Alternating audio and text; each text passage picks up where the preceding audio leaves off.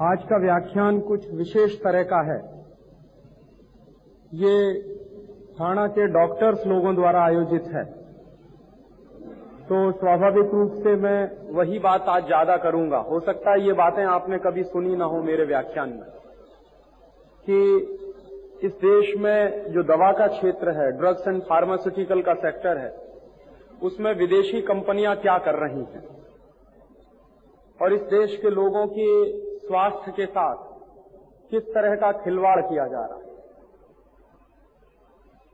कुछ दिन के बाद भारत सरकार दिल्ली में, पार्लियामेंट में एक बिल पारित करने जा रही है। और वो बिल है पेटेंट एक्ट। ये हमारे यहाँ 1970 में एक कानून बना था जिसका नाम है इंडियन पेटेंट एक्ट। तो 1970 का जो इंडियन पेटेंट एक्ट का कानून है, उसको बदलकर अब एक नया कानून भारत के पार्लियामेंट में पारित होने जा रहा है। शायद अगले दो तीन महीने में हो जाएगा। तो ये जो नया पेटेंट का कानून आ रहा है, वो क्यों आ रहा है? और पुराना जो पेटेंट का कानून है हमारे देश में 1970 का, वो क्यों बदला जा रहा है? पेटेंट का माने होता है एक तरह का लीगल राइट वैधानिक अधिकार। माने अगर कोई वैज्ञानिक या कोई व्यक्ति जब किसी चीज़ का आविष्कार करता है इन्वेंशन करता है तो उस चीज़ के आविष्कार करने वाले व्यक्ति को कुछ समय विशेष के लिए विशेष अधिकार दिया जाता। जो विशेष अधिकार मिलता है किसी भी व्यक्ति को अपने इन्वेंशन पर उसी कानूनी अधिकार को तकनीकी भाषा में पेटेंट कहते हैं। तो पेटेंट का माने होता है एक तरह का विशेष कानूनी अधिकार जो हर उस व्यक्ति या कंपनी के पास होता है, जो किसी नए वस्तु का आविष्कार करती है। हमारे देश में 1970 से एक खास तरह का पेटेंट एक्ट लागू है। 1970 के पहले हिंदुस्तान में जो पेटेंट एक्ट चलता था, वो अंग्रेज़ों का बनाया हुआ था। जब अंग्रेज़ों का राज चलता था, इस देश में अंग्रेज़ों का शासन चलता था तो उन्होंने इस देश में कई तरह के कानून बनाए थे। तो ऐसा ही एक कानून अंग्रेज़ों ने बनाया था सन 1911 में। और 1911 में अंग्रेज़ों की सरकार ने एक पेटेंट एक्ट इस देश में पारित कर दिया था। तो 1911 वाला पेटेंट एक्ट 1970 तक चलता रहा। आज़ादी मिल गई थी 1947 में, लेकिन आज़ादी मिलने के लगभग और 12-13 वर्षों तक सिर्फ़ बहस चलती रही कि हम हमारा पेटेंट एक्ट बदलें कि नहीं बदलें। बहुत मुश्किलों से जाके 1970 में पेटेंट एक्ट बदला गया। पंडित जवाहरलाल नेहरू जो इस देश के पहले प्रधानमंत्री थे, वो अक्सर ये कहा करते थे कि अंग्रेज़ों के जमाने का जो बनाया हुआ पेटेंट एक्ट है, अगर वो बदला नहीं जाएगा तो हिंदुस्तान का तकनीकी विकास नहीं हो सकता। हिंदुस्तान की टेक्नोलॉजी का डेवलपमेंट नहीं हो सकता। तो हिंदुस्तान में टेक्नोलॉजी का डेवलपमेंट करने के लिए बहुत ज़रूरी है कि अंग्रेज़ों के जमाने का बनाया गया पेटेंट एक्ट बदला जाए। ये पंडित नेहरू अक्सर कहा करते थे। उन्होंने ही सबसे पहले पार्लियामेंट में एक बिल पारित किया, करवाया था उस पेटेंट एक्ट के लिए। लेकिन पंडित नेहरू के अपने जमाने में वो लागू नहीं हो पाया। दो दो समितियाँ बनाई थी पंडित नेहरू ने। एक टेकचंद बख्शी हुआ करते थे, बहुत बड़े जज माने जाते थे इस देश में। उनकी अध्यक्षता में एक कमेटी बनाई थी और एक जस्टिस आयंगर की अध्यक्षता में दूसरी कमेटी बनाई थी। तो दोनों कमेटियों की ये रिकमेंडेशन थी पार्लियामेंट के लिए कि अंग्रेज़ों के जमाने का जो बनाया हुआ पेटेंट एक्ट है 1911 का, वो बदल दिया जाए और हिंदुस्तान की सरकार अपने हिसाब से पेटेंट एक्ट बनाए। तो 1970 में वो दूसरा पेटेंट एक्ट इस देश में बना और लागू हुआ। 1970 के पहले जब हमारा पेटेंट एक्ट नहीं था, अंग्रेज़ों वाला था, तब देश की क्या हालत थी? और 1970 में जब वो पेटेंट एक्ट लागू हो गया, तब देश की क्या हालत हुई? इसका एक उदाहरण मैं आपको दू। एक बार अमेरिका से कुछ सांसद आए थे, अमेरिकन पार्लियामेंट के सेनेटर्स आए थे। वहाँ अमेरिका की पार्लियामेंट में जो उच्च सदन होता है, उसको सेनेट कहते हैं। तो अमेरिका के पार्लियामेंट के कुछ सेनेटर्स हिंदुस्तान में आए थे और उनकी अध्यक्षता के लिए जो व्यक्ति आया था, जो उनका बॉस था, जो उस टीम का लीडर था, उसका नाम था कैफूवर। कैफूवर एक बहुत बड़ा सेनेटर हुआ अमेरिकन पार्लियामेंट में। तो कैफूवर ने हिंदुस्तान में आने के बाद एक स्टेटमेंट किया था। और वो स्टेटमेंट हिंदुस्तान के सभी अखबारों में छपा था। हिंदुस्तान की बहुत सारी किताबें हैं जो ड्रग्स एंड फार्मास्यूटिकल के सेक्टर में लिखी गई हैं। उसमें कैफूवर का वो स्टेटमेंट अक्सर रिप्रोड्यूस किया जाता है। वो स्टेटमेंट क्या है? कैफूवर ने कहा कि 1970 के पेटेंट एक्ट के हिंदुस्तान में लागू होने के पहले भारत देश दूसरे देशों से आयात की गई दवाओं पर निर्भर रहता था। 1970 के पहले ये देश बाहर से आने वाली इंपोर्टेड ड्रग्स और मेडिसिन पर चलता था। और इस देश में कोई भी ज़रूरी दवा बनती नहीं थी। जितनी दवाएँ थी, वो या तो इंपोर्ट की जाती थी या मल्टीनेशनल से खरीदी जाती थी। हिंदुस्तान में ड्रग्स एंड फार्मास्यूटिकल के सेक्टर का टोटल प्रोडक्शन 1970 में कुछ 60-70 करोड़ रुपए के आसपास था बस। तो यहाँ दवाएँ बनती नहीं थी। और महत्वपूर्ण दवाएँ तो बिल्कुल नहीं बनती थी। जितनी दवाएँ बनती थी, वो दूसरे देशों में बनती थी, विदेश में बनती थी, और वो हिंदुस्तान में इंपोर्ट की जाती थी। तो कैफूवर ने कहा कि 1970 के पहले भारत में ज़्यादातर दवाएँ बाहर से आयात की जाती हैं, बन नहीं पाती हैं। और 1970 के कानून बनने के बाद, वो इंडियन पेटेंट एक्ट का कानून बनने के बाद, कैफूवर का कहना था कि भारत अपने लिए ज़रूरी दवाएँ उत्पादन करने वाला एक महत्वपूर्ण देश बन गया। माने 1970 के पहले दवाओं का कुल उत्पादन था इस देश में 60-70 करोड़ के आसपास।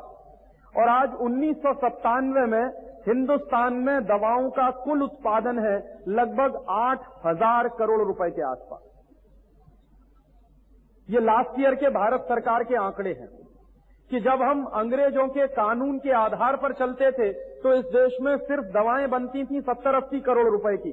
जब हमने हिंदुस्तानी कानून बना लिया, अपने हिसाब से कानून बना लिया तो इस देश में दवाओं का उत्पादन हो गया है करीब आठ हज़ार करोड़ रुपए के आसपास।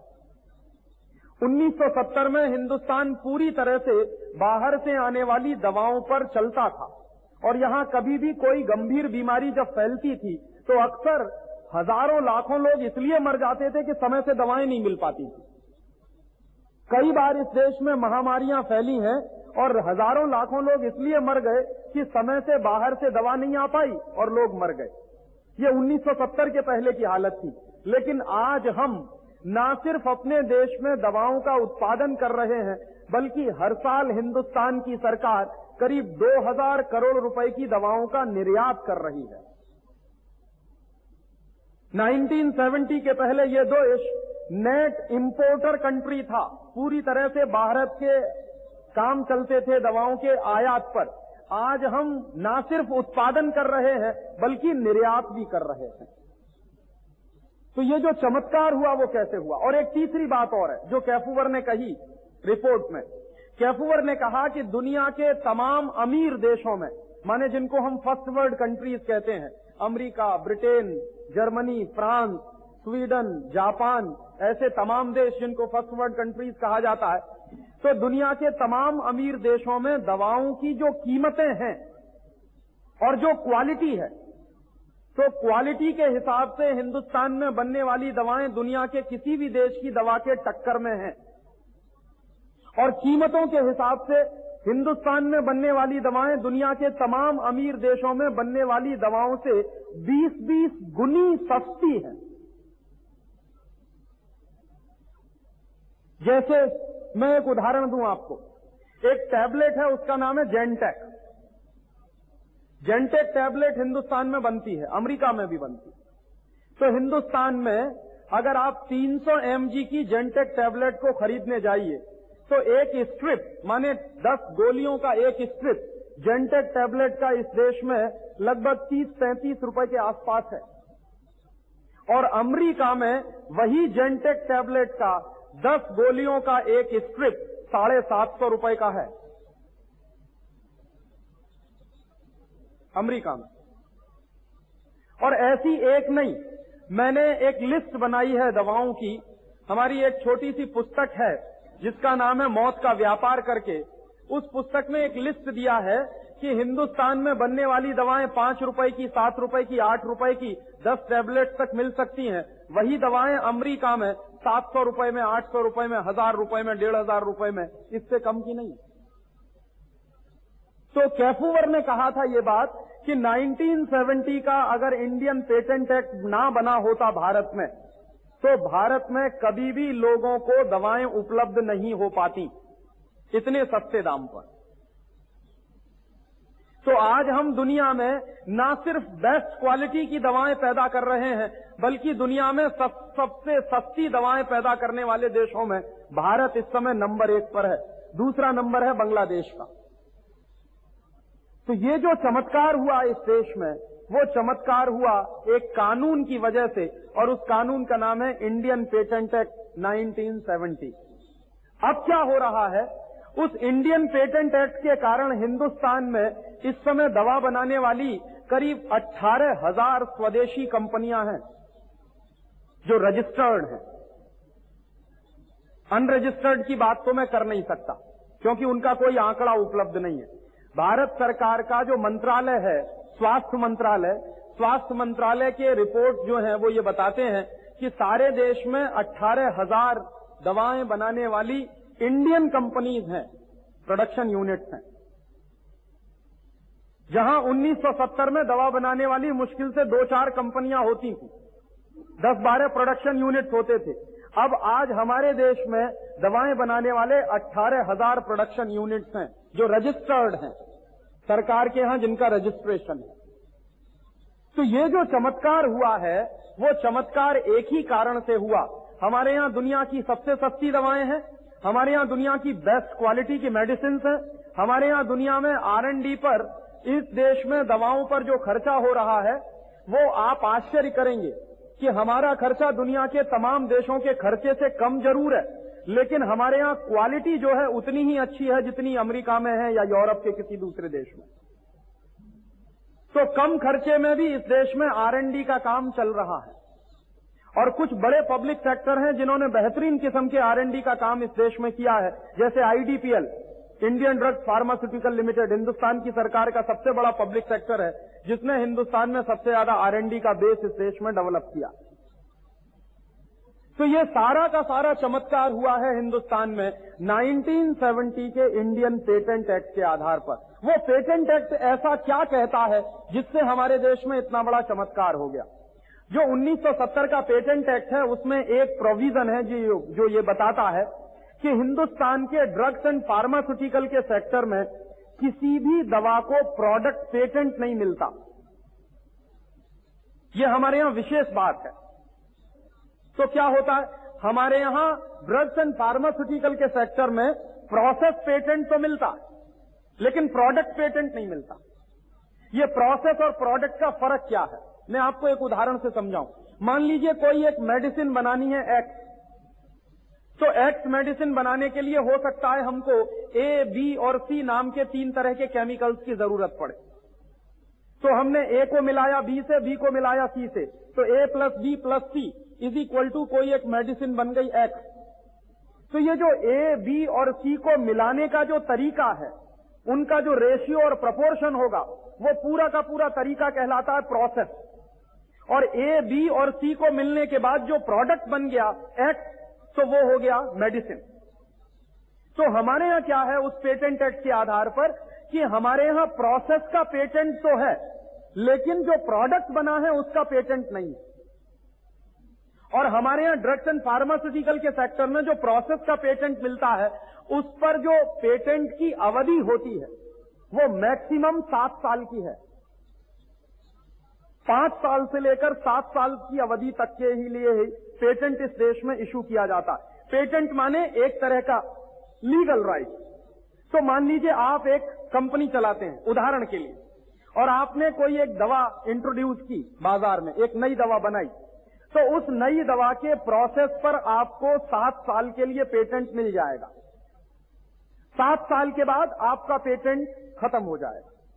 तो सात साल के लिए आपको जो पेटेंट मिलेगा, उस सात साल के पेटेंट पर आपके जैसे प्रोसेस से कोई दूसरी कंपनी दवा नहीं बनाएगी। आपसे अलग कोई एक तीसरा प्रोसेस वो बनाएगी। आपने मान लीजिए A plus B plus C एक प्रोसेस डेवलप किया है तो दूसरी कोई कंपनी होगी, वो A dash plus B dash plus C dash कोई एक दूसरा प्रोसेस डेवलप करेगी। तो एक प्रोसेस पर जिसको पेटेंट मिल गया तो सात साल तक उस व्यक्ति का उस पर अधिकार होता है। जब तक वो व्यक्ति या कंपनी अपना अधिकार किसी दूसरे व्यक्ति और कंपनी को ट्रांसफ़र नहीं कर देता, तब तक उस प्रोसेस से दूसरा कोई आदमी दवा नहीं बना सकता। ये हमारा कानून है। तो हमारे यहाँ क्या हुआ कि दवा मान लीजिए एक्स है, लेकिन एक्स दवा को बनाने के लिए हो सकता है 20 प्रोसेस हो इस देश में क्योंकि हमने प्रोसेस का पेटेंट दिया तो उससे नतीजा क्या निकला? उससे नतीजा ये निकला कि एक ही दवा को अलग अलग कंपनियों ने अलग अलग तरीके से तैयार किया। उनके कॉम्बिनेशंस और परमुटेशंस बदल दिए अलग अलग तरीके से एक ही दवा उन्होंने तैयार की। तो नतीजा क्या निकला? कि जब एक ही दवा को मान लीजिए 20 कंपनी बना रही है तो मार्केट में कंपटीशन है। और उस कंपटीशन के कारण दवाओं के दाम नीचे आए। 1970 के पहले क्या थी? पूरी मोनोपोली थी मार्केट में। बाहर से आने वाली इंपोर्टेड ड्रग्स पर हम ज़िंदा रहते थे तो मार्केट में पूरी मोनोपोली थी। 1970 के बाद जब ये पेटेंट एक्ट पारित हो गया तो कंपटीशन आया मार्केट में, क्योंकि 20 कंपनियाँ 25 कंपनियाँ एक ही दवा को और 25 तरीके से बना रही हैं। तो जैसे जैसे कंपटीशन बढ़ा मार्केट में वैसे वैसे दामों में कमी आती गई दवाओं में, और क्वालिटी डेवलप होती चली गई। इसलिए आज हिंदुस्तान में अट्ठारह हज़ार प्रोडक्शन यूनिट्स हैं। और शायद आपको जानकर आश्चर्य होगा कि एक एक मेडिसिन को हिंदुस्तान में 50-50 कंपनियाँ बनाती दवा एक ही है। ब्रांड नेम अलग अलग हो सकते हैं उसके। एक कंपनी ने मान लीजिए एक ब्रांड नेम दे रखा है, उसी दवा का दूसरी कंपनी ने दूसरा ब्रांड नेम दे रखा। दोनों कंपनियों का प्रोसेस अलग है बनाने का। लेकिन प्रोडक्ट सेम है। और अगर प्रोडक्ट सेम है तो उसके एंड पॉइंट के जो रिजल्ट्स हैं वो भी सेम होंगे। नतीजे भी एक जैसे होंगे। तो ये हमारे यहाँ जो 1970 का पेटेंट एक्ट लागू हुआ, उसकी वजह से ये चमत्कार हुआ इस देश में। हमारे यहाँ प्रोसेस पेटेंट है, प्रोडक्ट पेटेंट नहीं दिया जाता। मान लीजिए प्रोडक्ट पेटेंट होता तो क्या होता? अगर हमने प्रोडक्ट पेटेंट दिया होता तो जो मेडिसिन है, उस पर भी पेटेंट हो जाता किसी दूसरे व्यक्ति का। और अगर मेडिसिन पे पेटेंट हो जाता तो जिस कंपनी के पास प्रोडक्ट पेटेंट होता, बस वही कंपनी मार्केट में उस दवा को बेचती और दूसरी कोई भी कंपनी उस दवा को बेच नहीं सकती थी। तो एक ही कंपनी की मोनोपोली होती पूरे मार्केट में। एकाधिकार होता। और मोनोपोली जो होती है तो आप जानते हैं कि एक्सप्लॉयटेशन ज़बरदस्त होता है। हर कंपनी अपने दाम इतने ज़्यादा बढ़ा देती है कि दूसरी कंपनी वो दवा बना नहीं सकती और बेच नहीं सकती, इसलिए वो मुश्किल हो जाती है। मोनोपोली इसलिए खराब मानी जाती है। तो 1970 का पेटेंट एक्ट जब आया तो मोनोपोली टूटी और कंपटीशन आया।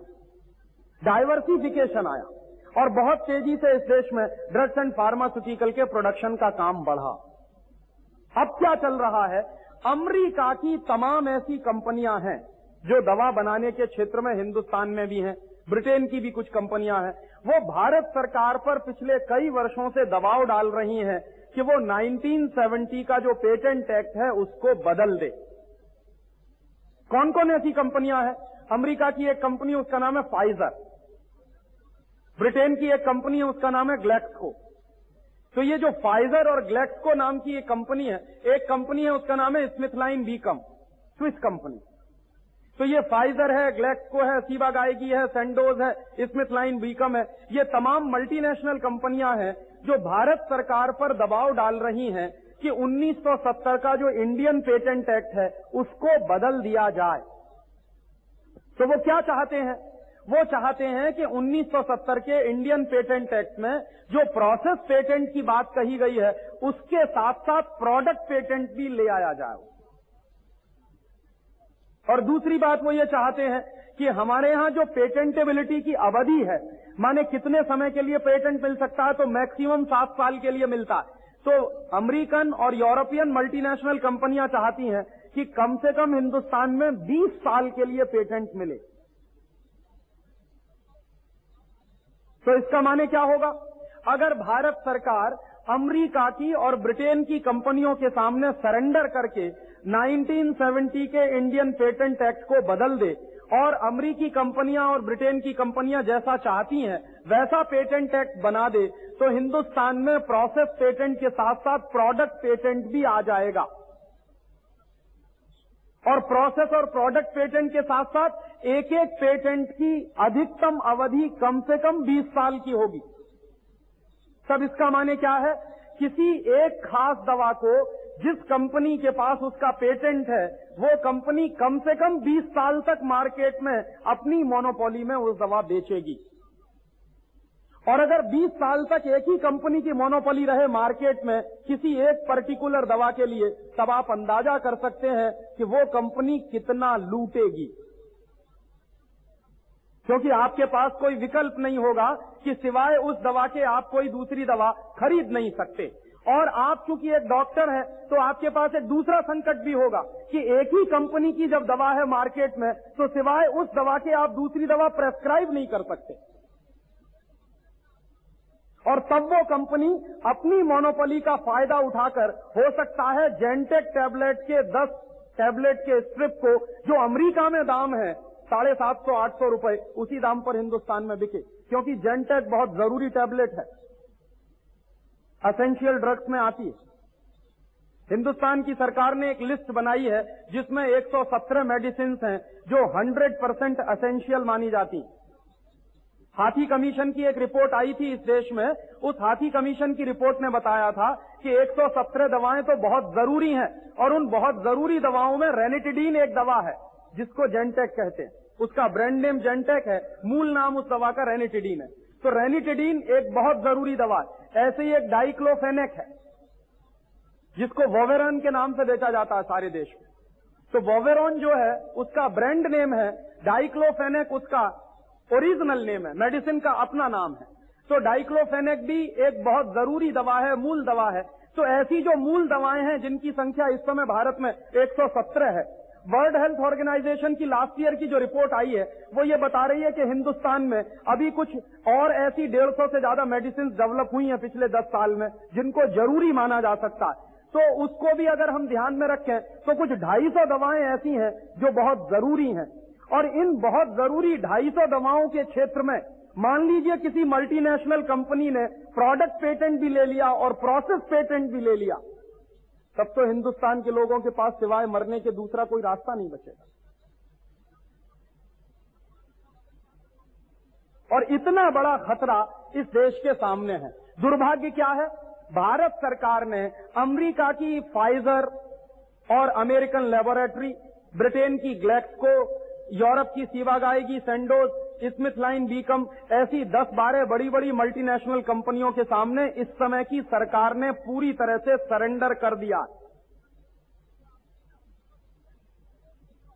और इसी सरेंडर के साथ भारत सरकार ने अनाउंस कर दिया है कि ये जो बड़ी बड़ी बहुराष्ट्रीय कंपनियाँ जैसा चाहती हैं, वैसा ही कानून इस देश में बनने जा रहा है अगले दो महीने के बाद। और उस कानून में जो सबसे खतरनाक बात है, वो दो बातें हैं जो मैं आपसे शेयर कर रहा हूँ। पहली बात कि उस कानून में प्रोसेस पेटेंट के साथ साथ प्रोडक्ट पेटेंट भी है। और दूसरी सबसे खतरनाक बात कि पेटेंट की कम से कम अवधि 20 साल की है। अब इसमें आप तो डॉक्टर हैं तो एक छोटी सी टेक्निकल बात आप मेरी बड़ी आसानी से समझ सकते हैं कि मान लीजिए एक प्रोसेस से मैंने एक पेटेंट वो पेटेंट ले लिया, किसी एक प्रोसेस पर। सपोज़ करिए A plus B plus C एक प्रोसेस है, उस पर मैंने पेटेंट ले लिया। और A plus B plus C से बनने वाला जो प्रोडक्ट है एक्स उस पर भी मैंने पेटेंट ले लिया। क्योंकि दोनों ही पेटेंटेबल हैं। नया कानून जो आ रहा है, उसमें प्रोसेस भी पेटेंटेबल है प्रोडक्ट भी पेटेंटेबल है। तो मैंने A plus B plus C पे पहले पेटेंट ले लिया, फिर उसके बाद जो एक्स प्रोडक्ट बना, उस पर दोबारा पेटेंट ले लिया। तो A plus B plus C का मेरा पेटेंट 20 साल चलेगा। और जो प्रोडक्ट आया एक्स उस पर भी पेटेंट अगले 20 साल तक चलेगा। और मान लीजिए, जब मेरे पेटेंट की अवधि 20 साल की पूरी हो गई तो मैंने 20 साल में एक दिन पहले, ठीक एक दिन पहले A plus B plus C को थोड़ा सा चेंज किया और मैंने कर दिया A plus B plus half C या ऐसा कर दिया A plus B plus two C तो क्या होगा? प्रोसेस भी बदल गया और प्रोडक्ट भी बदल गया। लेकिन प्रोडक्ट का जो रिज़ल्ट होंगे, वो पूरी तरह से नहीं बदलेंगे। थोड़े रिज़ल्ट बदलेंगे, ज़्यादा रिज़ल्ट नहीं बदलेंगे। क्योंकि उनमें ए कंपोनेंट भी है बी कंपोनेंट भी है। बस सी कंपोनेंट में थोड़ा सा मैंने फ्रैक्शन चेंज कर दिए। कुछ माइक्रो लेवल के मैंने फ्रैक्शन उसमें चेंज कर दिए। तो फिर एक नया पेटेंट अगले 20 साल के लिए मुझे फिर मिल गया और अगले 20 साल के लिए प्रोडक्ट का भी मिल गया। तो इसका माने क्या हुआ? कम से कम 40 साल तक मेरी मोनोपोली को कोई मार्केट में चैलेंज नहीं कर सकेगा। तो इसका माने 40 साल तक लोगों को मरना पड़ेगा। जो दामा, जो दाम तय करेगी मल्टीनेशनल कंपनी उसी दाम पर वो दवाएँ आपको खरीदनी पड़ेंगी। और एक तीसरी और खतरनाक बात जो हो रही है, सरकार ने जो सरेंडर किया है मल्टीनेशनल कंपनियों के सामने हमारे यहाँ एक कानून चलता था जिसका नाम था DPCO drug price control order और ये डीपीसीओ कानून क्यों चलता है? ये डीपीसीओ कानून इसलिए चलता है कि बहुत सारी ऐसी कंपनियाँ हैं इस देश में जो हज़ारों प्रतिशत का मुनाफा कमाती आप तो डॉक्टर हैं, इसलिए आप जानते हैं कि जिस दवा का कॉस्ट ऑफ़ प्रोडक्शन दो पैसा, पाँच पैसा, दस पैसे का आता है, वो दवा बाज़ार में दस रुपए की, बारह रुपए की, पंद्रह रुपए की बड़े आराम से बिकती और दवा का क्षेत्र एक ऐसा क्षेत्र है जिसमें मरने वाला आदमी कॉस्ट ऑफ़ प्रोडक्शन नहीं पूछता। घर का गहना भी बेचेगा, घर का सामान भी बेच देगा, मरीज़ को बचाना उसके लिए सबसे प्रमुख लक्ष्य होता। तो जितनी महँगी से महँगी दवा होगी, वो बेचारा चुपचाप उसको खरीद कर लाता। भले ही उस दवा को करने में उसके घर की संपत्ति ही क्यों ना बिक जाए तो अगर मान लीजिए 40 साल तक किसी एक कंपनी की पूरी मोनोपली रहे मार्केट में, तब आप जरा कल्पना करिए कि दृश्य क्या होगा। 1970 के पहले की हालत इस देश में वापस लौट आएगी।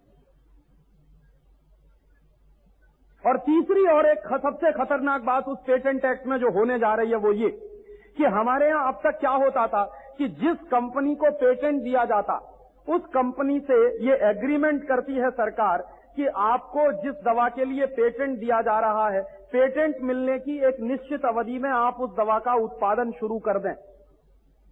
नहीं तो क्या है? बहुत सारी कंपनियाँ क्या करती हैं? पेटेंट लेके बैठ जाती हैं। ना खुद उत्पादन करती हैं, ना किसी दूसरे को करने देते हैं। हाँ? बेईमानी तो इस देश में इतनी भयंकर है। तो बहुत सारी कंपनियाँ इसलिए पेटेंट रजिस्टर्ड कराती हैं ताकि दूसरा कोई आदमी वो माल ना बना सके। तो हमारे यहाँ नियम है। नियम यह है, उसको हम लोग तकनीकी भाषा में कहते हैं कंपलसरी लाइसेंसिंग का नियम है वो। तो कंपलसरी लाइसेंसिंग का नियम यह है कि जिस कंपनी को पेटेंट मिला, उस कंपनी को पेटेंट मिलने की एक निश्चित अवधि में उत्पादन करना ही पड़ेगा। और एक दूसरी बात कि वो कंपनी जब उत्पादन करेगी तो उसको स्थानीय संसाधनों का ही इस्तेमाल करना पड़ेगा। नहीं तो कई बार क्या होता है, जैसे मान लीजिए फाइजर एक कंपनी है, उसको मान लीजिए पेटेंट मिल गया किसी दवा पे तो फाइजर क्या करेगा, वो यहाँ नहीं बनाएगा, वो कहेगा हमारी अमेरिका की जो यूनिट है वहाँ से जो बनती है उसको हम हिंदुस्तान में लाएँगे, क्योंकि बाहर से लाने वाली दवा में उनको ट्रांसफ़र प्राइसिंग का मौका मिल जाएगा। जो दवा आपके देश में पाँच रुपए में बन जाएगी, वो अमेरिका में साढ़े नौ सौ हज़ार रुपए की होगी। तो यहाँ अगर वो पाँच रुपए में बेचेंगे तो प्रॉफिट मार्जिन बहुत कम होगा। वही दवा अगर साढ़े नौ सौ में बिकना शुरू हो जाएगी तो प्रॉफिट मार्जिन बढ़ जाएगा। इसलिए वो कोई भी कंपनी क्या करती है बदमाशी के लिए, कि पेटेंट हासिल करने के बाद ना तो प्रोडक्शन करती है, और ना इंपोर्ट सब्सिट्यूट पैदा करती है। तो हमारे यहाँ 1970 का जो पेटेंट एक्ट है, उसमें ये प्रोविज़न है कि जिस कंपनी को भी पेटेंट मिलेगा वो कंपनी को एक निश्चित समय में दवा का उत्पादन करना पड़ेगा, नंबर एक। और नंबर दो, जिस दवा पर पेटेंट मिला है, उस दवा को आप इंपोर्ट नहीं करेंगे। वो आपको लोकली मैन्युफैक्चर करनी ही पड़ेगी। और अगर आपने नहीं की तो आपका पेटेंट रिवोक कर दिया जाएगा, रद्द कर दिया जाएगा, और किसी दूसरी कंपनी को दे दिया जाएगा। तो अभी जो नया पेटेंट एक्ट बनने जा रहा है, जिसको भारत सरकार बनाने जा रही है मल्टीनेशनल के सामने सरेंडर करके, उसमें यह व्यवस्था है कि कोई भी कंपनी जो पेटेंट हासिल कर लेगी तो वो जो पेटेंट होगा, वो इक्विवेलेंट होगा इंपोर्ट के। इस बात को समझिए कि मान लीजिए कोई कंपनी ने पेटेंट लिया है किसी एक दवा पर, और उसी दवा को वो कंपनी इंपोर्ट करके ला रही है अपने देश से तो वो जो इंपोर्टेशन है, वो इज़ इक्वल टू होगा पेटेंट तो बाहर से आने वाली दवा का जो इंपोर्ट होगा, वो अगर हिंदुस्तान के लोकल प्रोडक्शन के हैसियत का माना जाएगा तो कोई भी कंपनी यहाँ दवा बनाएगी नहीं. क्योंकि यहाँ दवा बनाने में प्रॉफिट मार्जिन बहुत कम है. इसलिए वो सारी की सारी दवाओं को बाहर से इंपोर्ट करके हिंदुस्तान में डंप करने का ही काम शुरू करेंगे, जो 1970 के पहले चलता था. और इससे भी ज़्यादा एक खतरनाक चीज़ उस पेटेंट एक्ट में जो आ रही है भारत सरकार जिसको बना रही है और पार्लियामेंट में जो आने वाला है अगले महीने वो ये है कि बाहर की कंपनियाँ जो हिंदुस्तान के मार्केट में आकर इरेशनल और इरेलीवेंट ड्रग्स बनाती रहती हैं।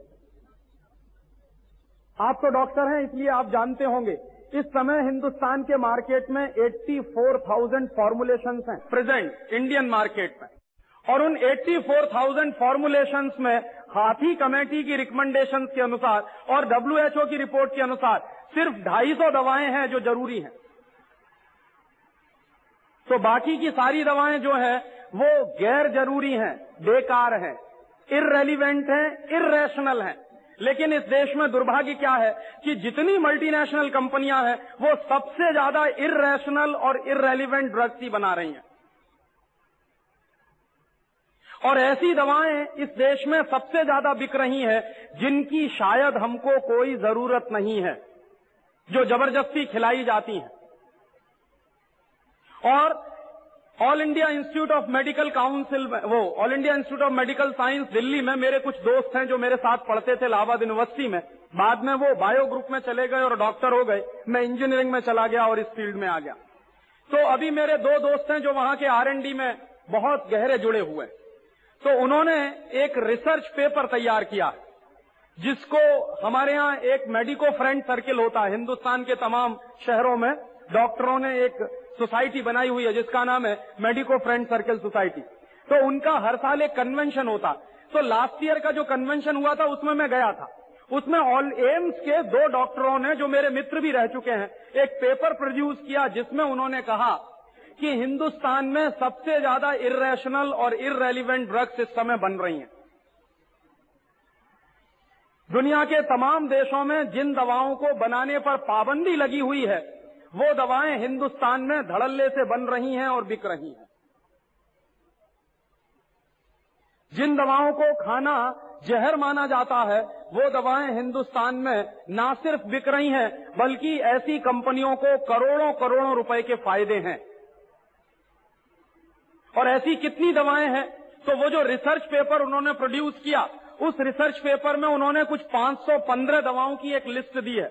उसमें से मैं आपको कुछ नाम पढ़ के सुनाऊ। बड़ी इंटरेस्टिंग लिस्ट है। All India institute of medical science के दो सीनियर डॉक्टरों का रिसर्च है। उसमें उन्होंने जो मज़ेदार लिस्ट है, उसके दो हिस्से हैं।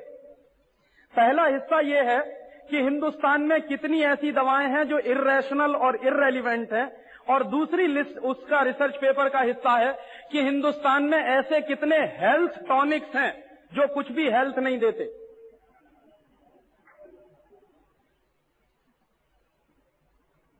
आप एक नहीं, सौ, दो सौ, पाँच सौ हेल्थ टॉनिक के डिब्बे खा लीजिए, आपकी हेल्थ में एक प्रतिशत भी वृद्धि होने वाली नहीं है। तो जो इरेशनल इरेलीवेंट हेल्थ टॉनिक्स हैं और इरेशनल और इरेलीवेंट दवाएँ हैं, उनके बारे में उन्होंने एक लिस्ट बनाई है। मैं उसमें आपको कुछ नाम पढ़कर सुनाऊं। इस देश में सबसे ज़्यादा शायद बिकने वाली दवा है इस समय ब्रूफेन। और ब्रूफेन के बारे में उन्होंने कहा है कि ये दुनिया के पंद्रह देशों में बैन है। और वो सारे के सारे पंद्रह देश हैं developed countries America, Canada, Germany, France, Sweden, Switzerland, Britain. और क्यों बैन है? तो वो कहते हैं कि ब्रूफेन से आंतों में घाव हो जाता है और अल्सर भी हो जाता है कई बार। और बड़ी इंटरेस्टिंग स्टडी है उन दोनों डॉक्टर्स की। इंटरेस्टिंग स्टडी क्या है? उन्होंने एक उदाहरण लिया है उसमें, और वो उदाहरण हम सबको समझ में आ सकता। वो कहते हैं कि मान लें शरीर में कहीं दर्द हो रहा और हमने कहा कि आप ब्रूफेन खा लीजिए, और उस बेचारे मरीज़ ने ब्रूफेन खरीद के खा लिया। सच्चाई में जितना दर्द है, उसको ठीक करने के लिए हो सकता है फाइव मिलीग्राम ब्रूफेन की ज़रूरत पड़े। या हो सकता है फोर मिलीग्राम या थ्री मिलीग्राम ही ज़रूरत पड़े। या हो सकता है ज़्यादा से ज़्यादा टेन मिलीग्राम की ज़रूरत पड़े। लेकिन टैबलेट है फोर हंड्रेड का। या टैबलेट है two hundred and fifty mg का। या टैबलेट है मान लीजिए थ्री हंड्रेड का। तो वो डॉक्टर कहते हैं कि आपको अगर 10 मिलीग्राम की ज़रूरत है वो दर्द ठीक करने के लिए, लेकिन आपने टैबलेट खा लिया है ढाई 250 एमजी का तो वो जो चला गया शरीर के अंदर, उसमें से 10 मिलीग्राम तो काम में आएगा, लेकिन जो बचा हुआ 240 मिलीग्राम है, वो शांत नहीं बैठने वाला। वो कुछ ना कुछ करेगा। और वो जो कुछ करेगा, उसका रिज़ल्ट ये निकल सकता है कि हो सकता है आपकी आंतों में घाव पैदा कर दे। हो सकता है आपको अल्सर की बीमारी बना दे। हो सकता है आपको ऐसी और कोई तीसरी बीमारी पैदा कर दे। इसलिए यूरोप के देशों में ब्रूफेन बैन है, लेकिन हिंदुस्तान में बहुत धड़ल्ले से बिकती है। ऐसे ही एक दूसरी दवा के बारे में उन्होंने कहा है, एस्पिरिन। एस्पिरिन दुनिया के 40 से ज़्यादा देशों में बैन है, लेकिन हिंदुस्तान में धड़ल्ले से बिक रही है। एक ऐसी ही दवा के बारे में उन्होंने लिखा, पैरासीटामोल। पैरासीटामोल दुनिया के 12-15 देशों में इस समय बिकती नहीं। जापान ने अभी तीन साल पहले पैरासीटामोल को बैन किया। कारण क्या है? वर्ल्ड हेल्थ ऑर्गेनाइजेशन का एक जर्नल मेरे आता है। जहाँ इलाहाबाद में मैं जिस रिसर्च इंस्टीट्यूट में काम करता हूँ, वहाँ दुनिया भर के तमाम जर्नल्स में मंगाता हूँ। तो डब्ल्यूएचओ के जर्नल्स रेगुलर मेरे यहाँ आते हैं। तो पिछले तीन साल पहले का जो डब्ल्यूएचओ का जर्नल आया, उसमें उन्होंने बताया कि पैरासीटामोल खाकर जापान में करीब डेढ़ लाख बच्चे पैरालिथिक हो गए, अपंग हो गए। और वहाँ जापान में अक्सर डॉक्टर पैरासीटामोल को एंटी पायरेटिक के रूप में इस्तेमाल करते हैं। तो डेढ़ लाख बच्चे जब अपंग हो गए और पैरालिटिक हो गए तो वहाँ की जापान की सरकार ने कमीशन बिठाया और उस कमीशन की रिपोर्ट आई। उस रिपोर्ट को डब्ल्यूएचओ ने अपने जर्नल में प्रोड्यूस किया रिप्रोड्यूस किया और वो रिपोर्ट यही कह रही है कि जापान के डॉक्टरों ने पता लगाया कि बहुत अधिक मात्रा में पैरासीटामोल खाने के कारण जापान के बच्चे लपंग, वो अपंग हो गए, लकवे के मरीज़ हो गए। उसके तुरंत बाद जापानीज गवर्नमेंट ने पैरासीटामोल को बैन कर दिया। लेकिन हमारे यहाँ धड़ल्ले से बिक रहा है पैरासीटामोल। और अक्सर इस देश के छोटे छोटे बच्चे पैरासीटामोल खा रहे हैं। कभी कभी तो इस देश में लोग जो हैं, बिना डॉक्टर के पास जाए, खुद अपनी डॉक्टरी शुरू कर देते हैं। तो उनका क्या करें? जरा सा बुखार आया, पड़ोसी आपको आ जाएगा सुझाव देने के लिए कि पैरासीटामोल ले लो। जुकाम हो गया तो पड़ोसी आ जाएगा आपको बताने के लिए कि कोल्डारिन ले लो। यहाँ तो प्रॉब्लम एक और बड़ी, कि हर व्यक्ति इस देश में बड़ा भारी डॉक्टर है। तो कभी कभी तो डॉक्टर के पास जाने की ज़रूरत ही नहीं प्रेस्क्रिप्शन के लिए। वो खुद ही प्रेस्क्रिप्शन कर लेते हैं और बीमारी चालू हो जाती है फिर। और ऐसी कुछ 515 दवाएँ हैं। इसमें एक दवा और है जो इस देश में बहुत बिकती है, प्लेसिडॉक्स। प्लेसिडॉक्स इस देश में बहुत बिक रही है। और प्लेसिडॉक्स के बारे में है कि हमारा जो नर्वस सिस्टम है, उस पर सबसे ज़्यादा साइड इफ़ेक्ट हैं प्लेसिडॉक्स के। इसलिए प्लेसिडॉक्स दुनिया के करीब 12-13 देशों में बिकती नहीं। तो ऐसी 515 मेडिसिन हैं जो दुनिया के तमाम देशों में बंद कर दी गई हैं, लेकिन हिंदुस्तान में धड़ल्ले से बिक रही हैं। और इनमें एक दूसरे दुख और दुर्भाग्य की बात है। उस रिसर्च पेपर में उन्होंने ये प्रोड्यूस किया कि बहुत सारी ऐसी दवाएँ हैं जो कई कई नामों से बिक रही हैं। और उसमें क्या होता है, मैं आपको बताऊँ। जैसे हम कभी बीमार पड़ जाते हैं, डॉक्टर साहब के पास गए, डॉक्टर साहब ने कोई प्रेस्क्रिप्शन लिखा, हमने वो खरीद के खाया, असर नहीं हुआ। दोबारा डॉक्टर साहब के पास गए कि डॉक्टर साहब, उस दवा का तो कोई असर नहीं हुआ। डॉक्टर साहब ने दवा का नाम बदल दिया। फिर हमने खाया, फिर भी असर नहीं हुआ। फिर तीसरी बार चले गए डॉक्टर साहब के पास कि कोई असर नहीं है तो फिर एक तीसरा प्रेस्क्रिप्शन आया। तो पता चला, दस प्रेस्क्रिप्शन बदले और एक भी दवा का असर नहीं हुआ। कारण क्या है? डॉक्टर साहब नाम बदलते गए, लेकिन दवा एक ही थी।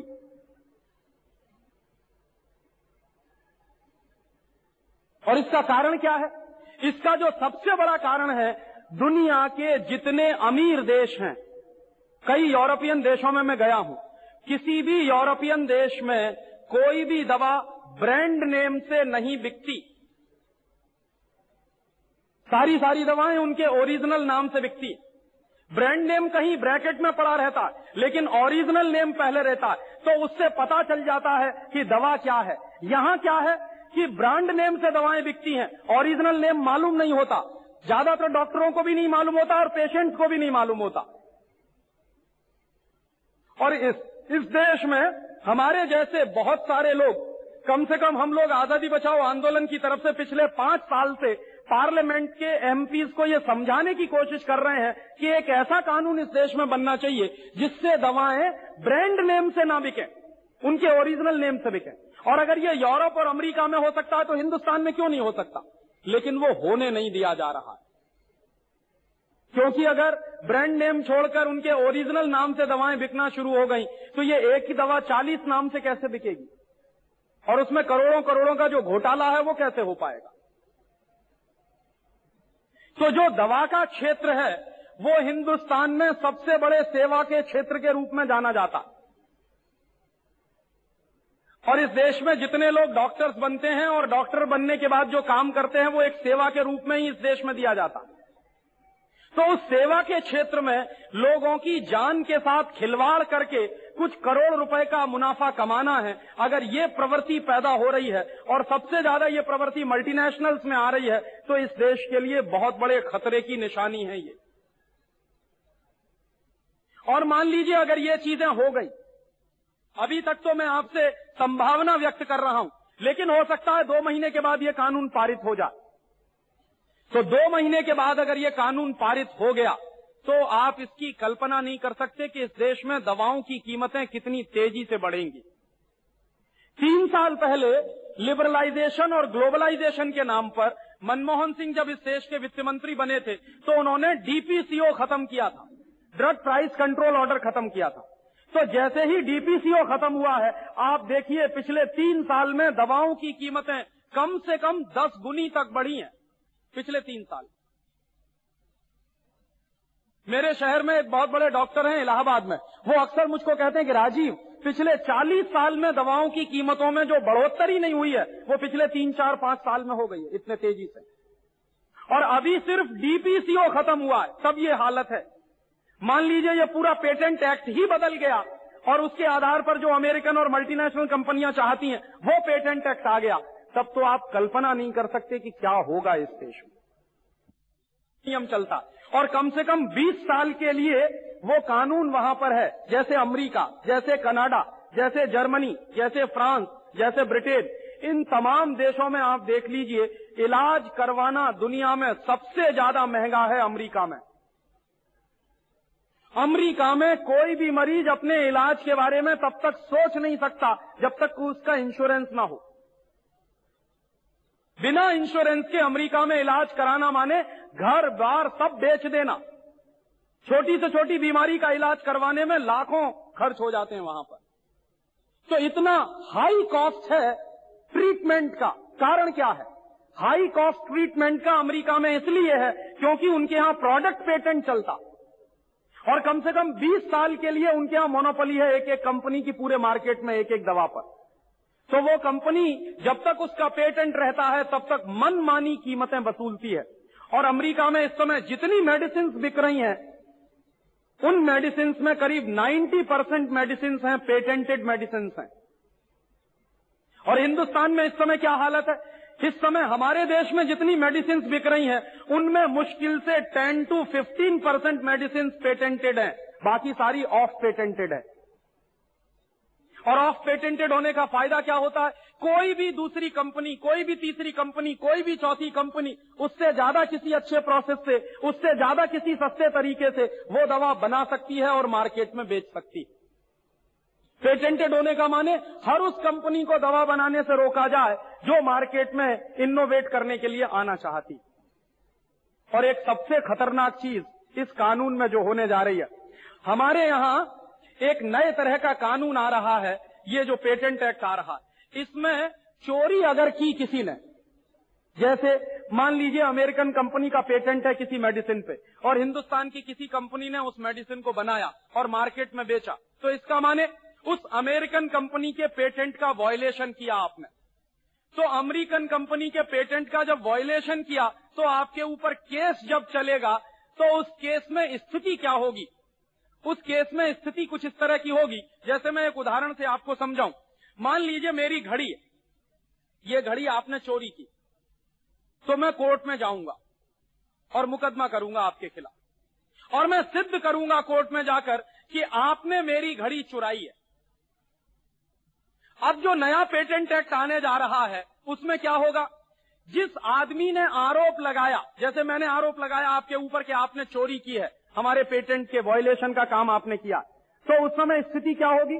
नए पेटेंट एक्ट में जो प्रोविज़न है, उसका टाइटल है reversal of burden of proof इसका माने क्या? इसका माने यह है कि अगर मैंने आपके ऊपर आरोप लगाया कि आपने मेरी घड़ी चुराई है तो आपको सिद्ध करना है कोर्ट में कि आपने घड़ी चुराई है कि नहीं चुराई है। मैं नहीं सिद्ध करूँगा। मैं तो कोर्ट में आपके ऊपर आरोप लगाकर छुट्टी हो गई मेरी तो। और मैं जो चाहूँगा वो करूँगा।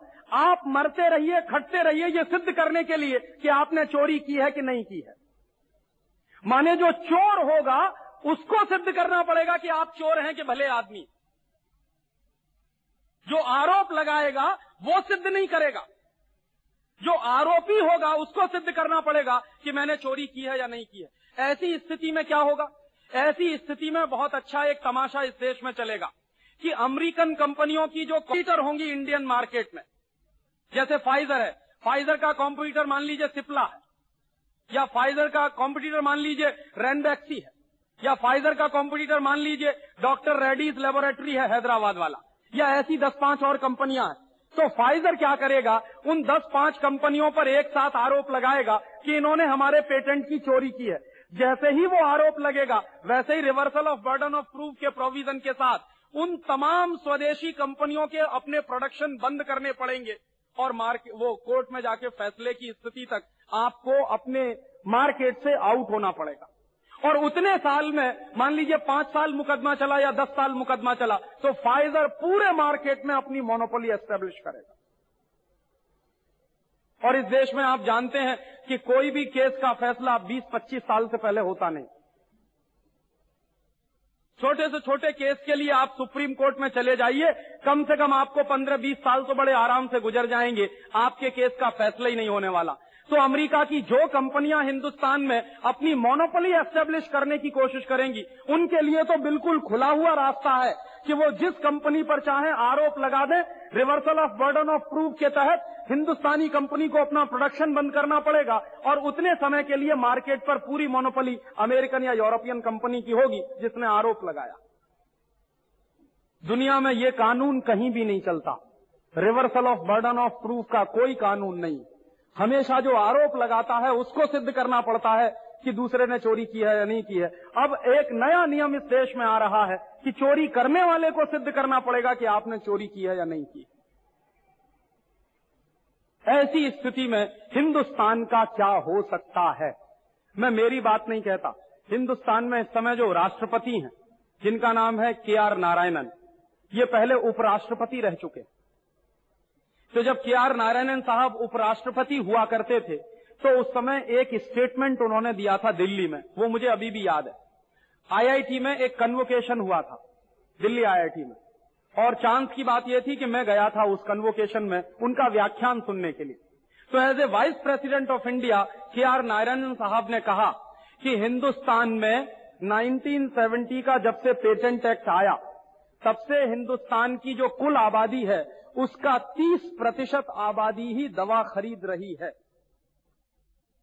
जो हमारी टोटल पॉपुलेशन है हिंदुस्तान की, उस पॉपुलेशन का सिर्फ़ 30 परसेंट हिस्सा दवा खरीद पाता है। ये तब उन्होंने कहा जब हिंदुस्तान में दवाएँ दुनिया की सबसे सस्ती दवाएँ मानी जाती ये स्टेटमेंट उनका उस समय का है जब हिंदुस्तान में अपना पेटेंट एक्ट चलता है। और हम ना सिर्फ़ बेस्ट क्वालिटी की दवाएँ पैदा करते हैं, बल्कि हिंदुस्तान में हम सबसे सस्ती दवाएँ पैदा करते हैं, तब भी हिंदुस्तान की कुल आबादी का 30 प्रतिशत हिस्सा ही दवा खरीद पाता है। 70 परसेंट लोग तो अभी भी दवा खरीदने की स्थिति में नहीं। मान लीजिए, ये नया पेटेंट एक्ट आ गया। तब क्या होगा? तब तो शायद ये होगा कि हिंदुस्तान की पूरी आबादी का मुश्किल से पाँच से दस परसेंट हिस्सा ही दवा खरीदने की हैसियत रखेगा। क्योंकि दाम इतने तेज़ी से बढ़ेंगे। और हमारे पास उन दामों को रोकने के लिए कोई कानून नहीं होगा, क्योंकि कानून जो था वो पहले से ही हटा दिया है डीपीसीओ का और तब इस देश में कभी आप कल्पना करिए कि मान लीजिए कोई एक पर्टिकुलर मेडिसिन है, और उस पर्टिकुलर मेडिसिन पर किसी विदेशी कंपनी का अधिकार है, और उस विदेशी कंपनी को मान लीजिए 20 साल के लिए पेटेंट राइट मिला हुआ है प्रोसेस का और प्रोडक्ट का। और बाई द वे हिंदुस्तान में सूरत जैसी स्थिति पैदा हो जाए जो कुछ साल पहले हुई थी।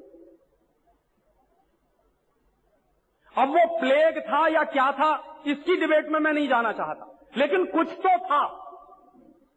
और मान लीजिए, जो दिल्ली में लास्ट ईयर पैदा हुआ था डेंगू की स्थिति। वो स्थिति हिंदुस्तान के 10-15 शहरों में पैदा हो गई है। और किसी एक कंपनी के पास ही डेंगू की मेडिसिन है। या किसी एक कंपनी के पास ही प्लेग की मेडिसिन है और उस कंपनी के पास 20 साल के लिए प्रोडक्ट और प्रोसेस दोनों पेटेंट के राइट्स हैं। तो सूरत जैसी स्थिति में, दिल्ली के डेंगू जैसी स्थिति में, मान लीजिए वो कंपनी अपनी दवा का दाम सौ गुना बढ़ा दे, तब आपके पास कोई विकल्प नहीं है। या तो मरिए, या सौ गुनी महँगी दवा खरीदिए और अपना इलाज कराइए। और मान लीजिए कभी युद्ध की स्थिति हो कभी मान लीजिए हमारा किसी दूसरे देश से झगड़ा हो गया हो और कोई बहुत बड़ी नेशनल क्राइसिस इस देश में पैदा हो गई हो, युद्ध की स्थिति हो, जैसे मैं आपको एक सॉलिड एग्ज़ाम्पल दूँ, इराक की हालत इस समय बहुत खराब है। इराक की हालत खराब क्यों है? क्योंकि इराक के ऊपर प्रतिबंध लगे हुए हैं, अमेरिका के और यूरोप के देशों ने प्रतिबंध लगाए हुए हैं। तो प्रतिबंध लगाए हुए हैं तो हो क्या रहा है? वहाँ बच्चे मर जाते हैं बिना दूध के, क्योंकि बाहर से दूध नहीं लाने देते इराक में। इराक में हज़ारों लाखों लोग बीमारियों से मर रहे हैं क्योंकि उनके पास दवाएँ नहीं है। अमेरिका ने पाबंदी लगाई है कि कोई भी कंपनी इराक में दवाएँ नहीं बेचेगी। अमेरिका ने पाबंदी लगा रखी है कि कोई भी कंपनी इराक में दूध नहीं बेचेगी। कोई भी कंपनी इराक में दाना नहीं बेचेगी अन्न का। कोई भी कंपनी यूरोप और अमेरिका की इराक में सब्ज़ियाँ नहीं बेचेगी, फल नहीं बेचेगी। तो इराक में हज़ारों लाखों लोग मर रहे हैं सिर्फ़ इसलिए क्योंकि उनके पास अपनी व्यवस्थाएँ नहीं है। और ये क्यों हुआ है? क्योंकि इराक पिछले युद्ध के दिनों में तबाह हो गया। कुवैत का जो युद्ध हुआ था, खाड़ी का जो युद्ध हुआ था, जो गल्फ वॉर हुआ था, उस गल्फ वॉर के कारण इराक पूरी तरह से बर्बाद हो गया। तो बर्बाद होने के कारण उस इराक में स्थिति बड़ी खराब हो गई है। तो वो खराब स्थिति आज तक बनी हुई है, क्योंकि बाहर की कंपनियों पर पाबंदी लगी हुई है। वो इराक में न दवाएँ बेच सकते हैं, न खाने पीने के सामान बेच सकते हैं। बाई दबे अगर ये हालत हिंदुस्तान में हो जाए मान लीजिए कल को साल भर के बाद पाकिस्तान से हमारा कोई युद्ध हो जाए। और युद्ध के समय में तो इकोनॉमी पूरी तरह से कॉलेप्स कर जाती।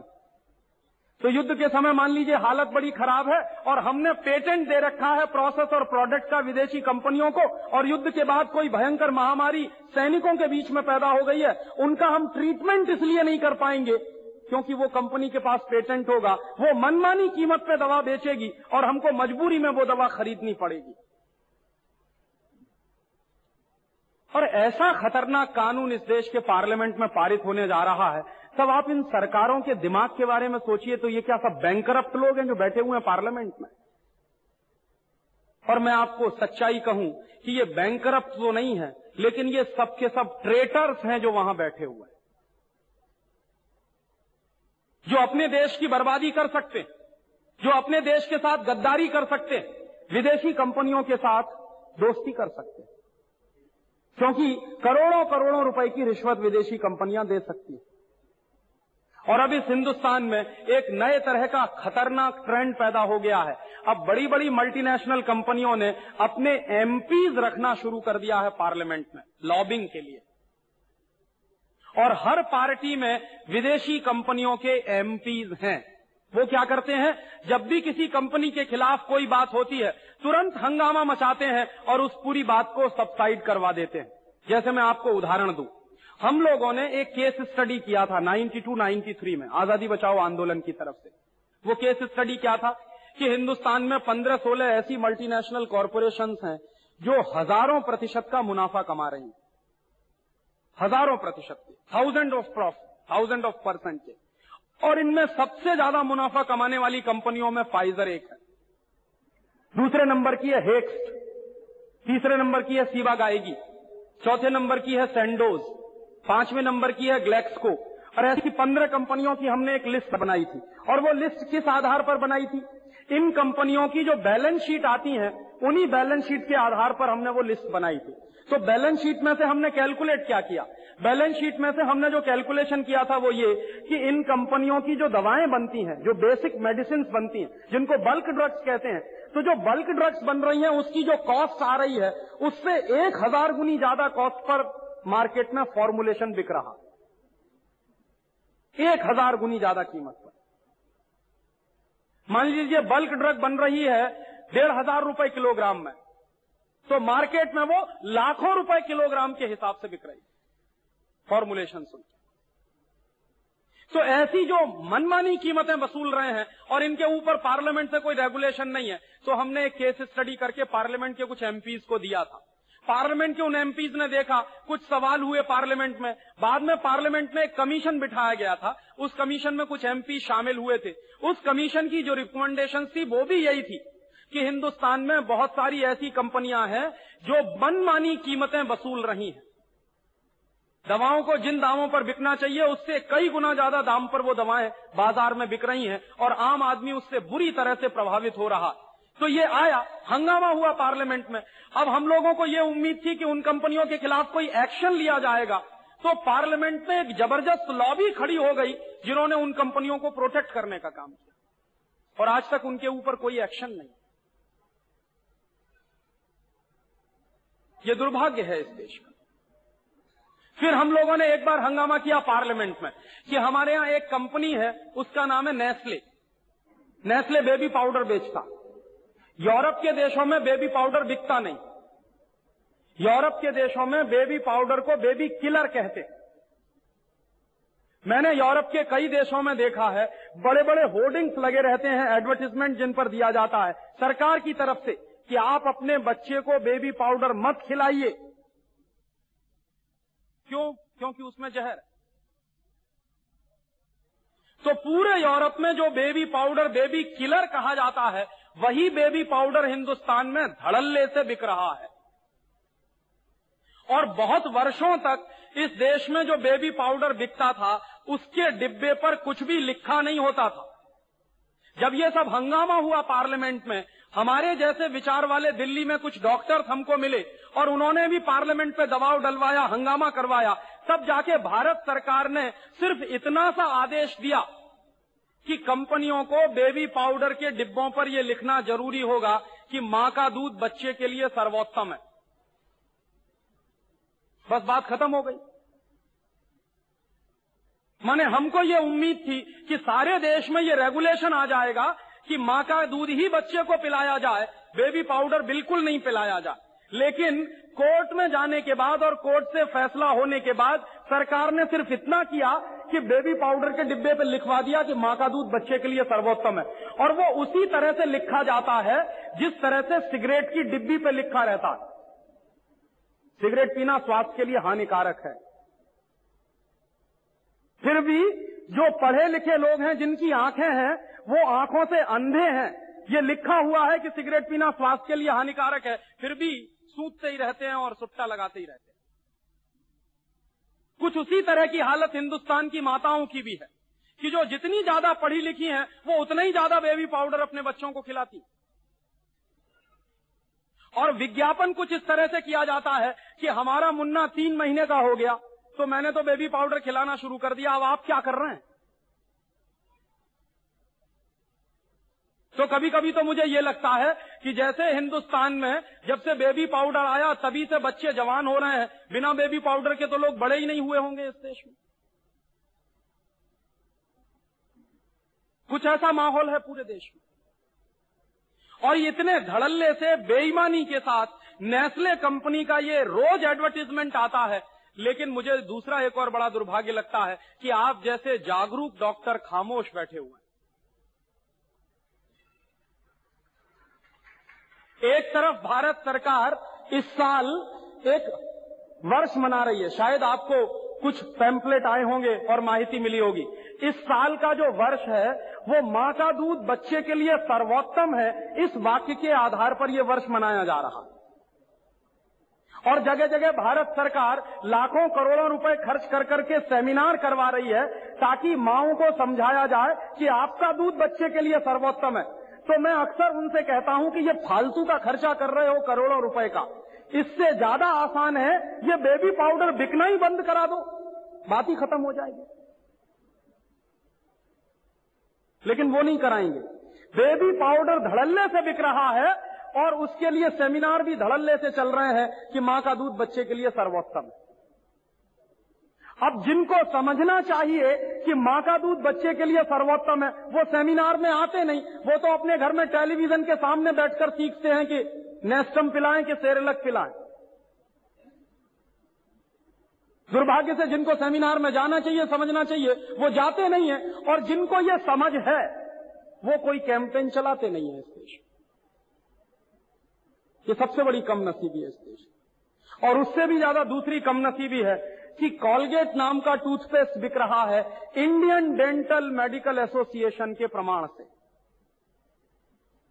मुझे जरा आप बताइए कि कब इंडियन डेंटल मेडिकल एसोसिएशन ने कोई कॉन्फ्रेंस किया और उसमें कॉलगेट के ऊपर प्रस्ताव पारित किया कि हम कॉलगेट को प्रमाणित कर रहे हैं, इसलिए हिंदुस्तान में बिकना चाहिए। लेकिन रोज कॉलगेट बिक रहा है आईडीए द्वारा प्रमाणित इंडियन डेंटल जो प्रैक्टिशनर्स हैं, उनके एसोसिएशन द्वारा प्रमाणित। तो आप में से कोई डॉक्टर इसका विरोध क्यों नहीं करता? कोई डेंटिस्ट खड़ा होकर इस झूठ को झूठ क्यों नहीं बोलता? और क्यों नहीं सुप्रीम कोर्ट और हाई कोर्ट में जाकर इस बात को चैलेंज करता? हम तो इसलिए नहीं कर सकते क्योंकि मैं डेंटिस्ट नहीं हूँ। अगर मैं करूँगा तो कोर्ट सबसे पहला सवाल पूछेगा कि आपको आती है कुछ दांतों की बात, कुछ जानते हैं आप? जब डेंटिस्ट जाएगा कोर्ट में तो वो ये सिद्ध डेंटिस्ट खड़ा होकर इस झूठ को झूठ क्यों नहीं बोलता? और क्यों नहीं सुप्रीम कोर्ट और हाई कोर्ट में जाकर इस बात को चैलेंज करता? हम तो इसलिए नहीं कर सकते क्योंकि मैं डेंटिस्ट नहीं हूँ। अगर मैं करूँगा तो कोर्ट सबसे पहला सवाल पूछेगा कि आपको आती है कुछ दांतों की बात, कुछ जानते हैं आप? जब डेंटिस्ट जाएगा कोर्ट में तो वो ये सिद्ध करेगा कि कोई भी टूथपेस्ट जिसमें फ्लोराइड होता है और थाउज़ेंड पीपीएम से ज़्यादा होता है तो वो सारे के सारे टूथपेस्ट जहर हो जाते हैं, वो पेस्ट नहीं रहते। ये बात अगर मैं कहूँगा कोर्ट में तो कोर्ट मेरी बात मानेगा नहीं, वो पूछेगा, आपके पास डिग्री है क्या? सत्य मुझे मालूम है कि थाउज़ेंड पीपीएम से ज़्यादा अगर फ्लोराइड है किसी भी टूथपेस्ट में तो वो टूथपेस्ट टूथपेस्ट नहीं है, जहर है। लेकिन कोर्ट मेरी बात तब मानेगा जब मैं उसको यह सिद्ध करूँ कि मेरे पास दांतों की डॉक्टरी का प्रमाण पत्र है। दुर्भाग्य से जिनके पास दांतों की डॉक्टरी का प्रमाण पत्र है, वो कोर्ट में जा नहीं रहे हैं, और जिनके पास प्रमाण पत्र नहीं है, वो बाहर रह के खिसिया के रह जा रहे हैं, हमारे जैसे लोग। और दड़ल लेते कॉलगेट बिक रहा है माने मुझे कभी कभी लगता है कि हिंदुस्तान के सारे डेंटिस्टों का ये सरासर अपमान है जो रोज टेलीविज़न पर विज्ञापन के रूप में दिखाया जाता। है ऐसे ये कंपनी है हिंदुस्तान लीवर। वो अपना लाइफ बॉय साबुन बेच रही है।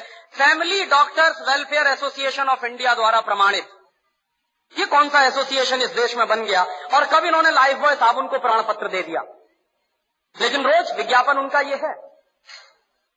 और हम सब खामोशी के साथ बैठते हुए इसको देख रहे हैं और ये देश के साथ भयंकर गद्दारी का काम चल रहा है, बेईमानी का काम चल रहा है।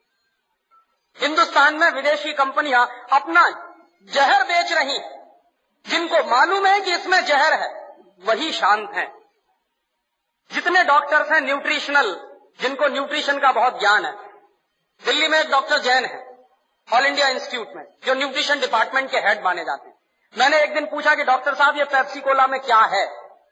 तो कहने लगे, कार्बन डाइऑक्साइड है। मैंने कहा, और क्या है? फॉस्फोरिक एसिड है। मैंने कहा, और क्या है? सोडियम ग्लूटामेट है। मैंने कहा, और क्या है? पोटेशियम सॉर्बेट है, मैंने कहा, और क्या है? कि इससे ज़्यादा और क्या चाहिए तुमको? ये चार जहरी काफ़ी है आदमी को मारने के लिए।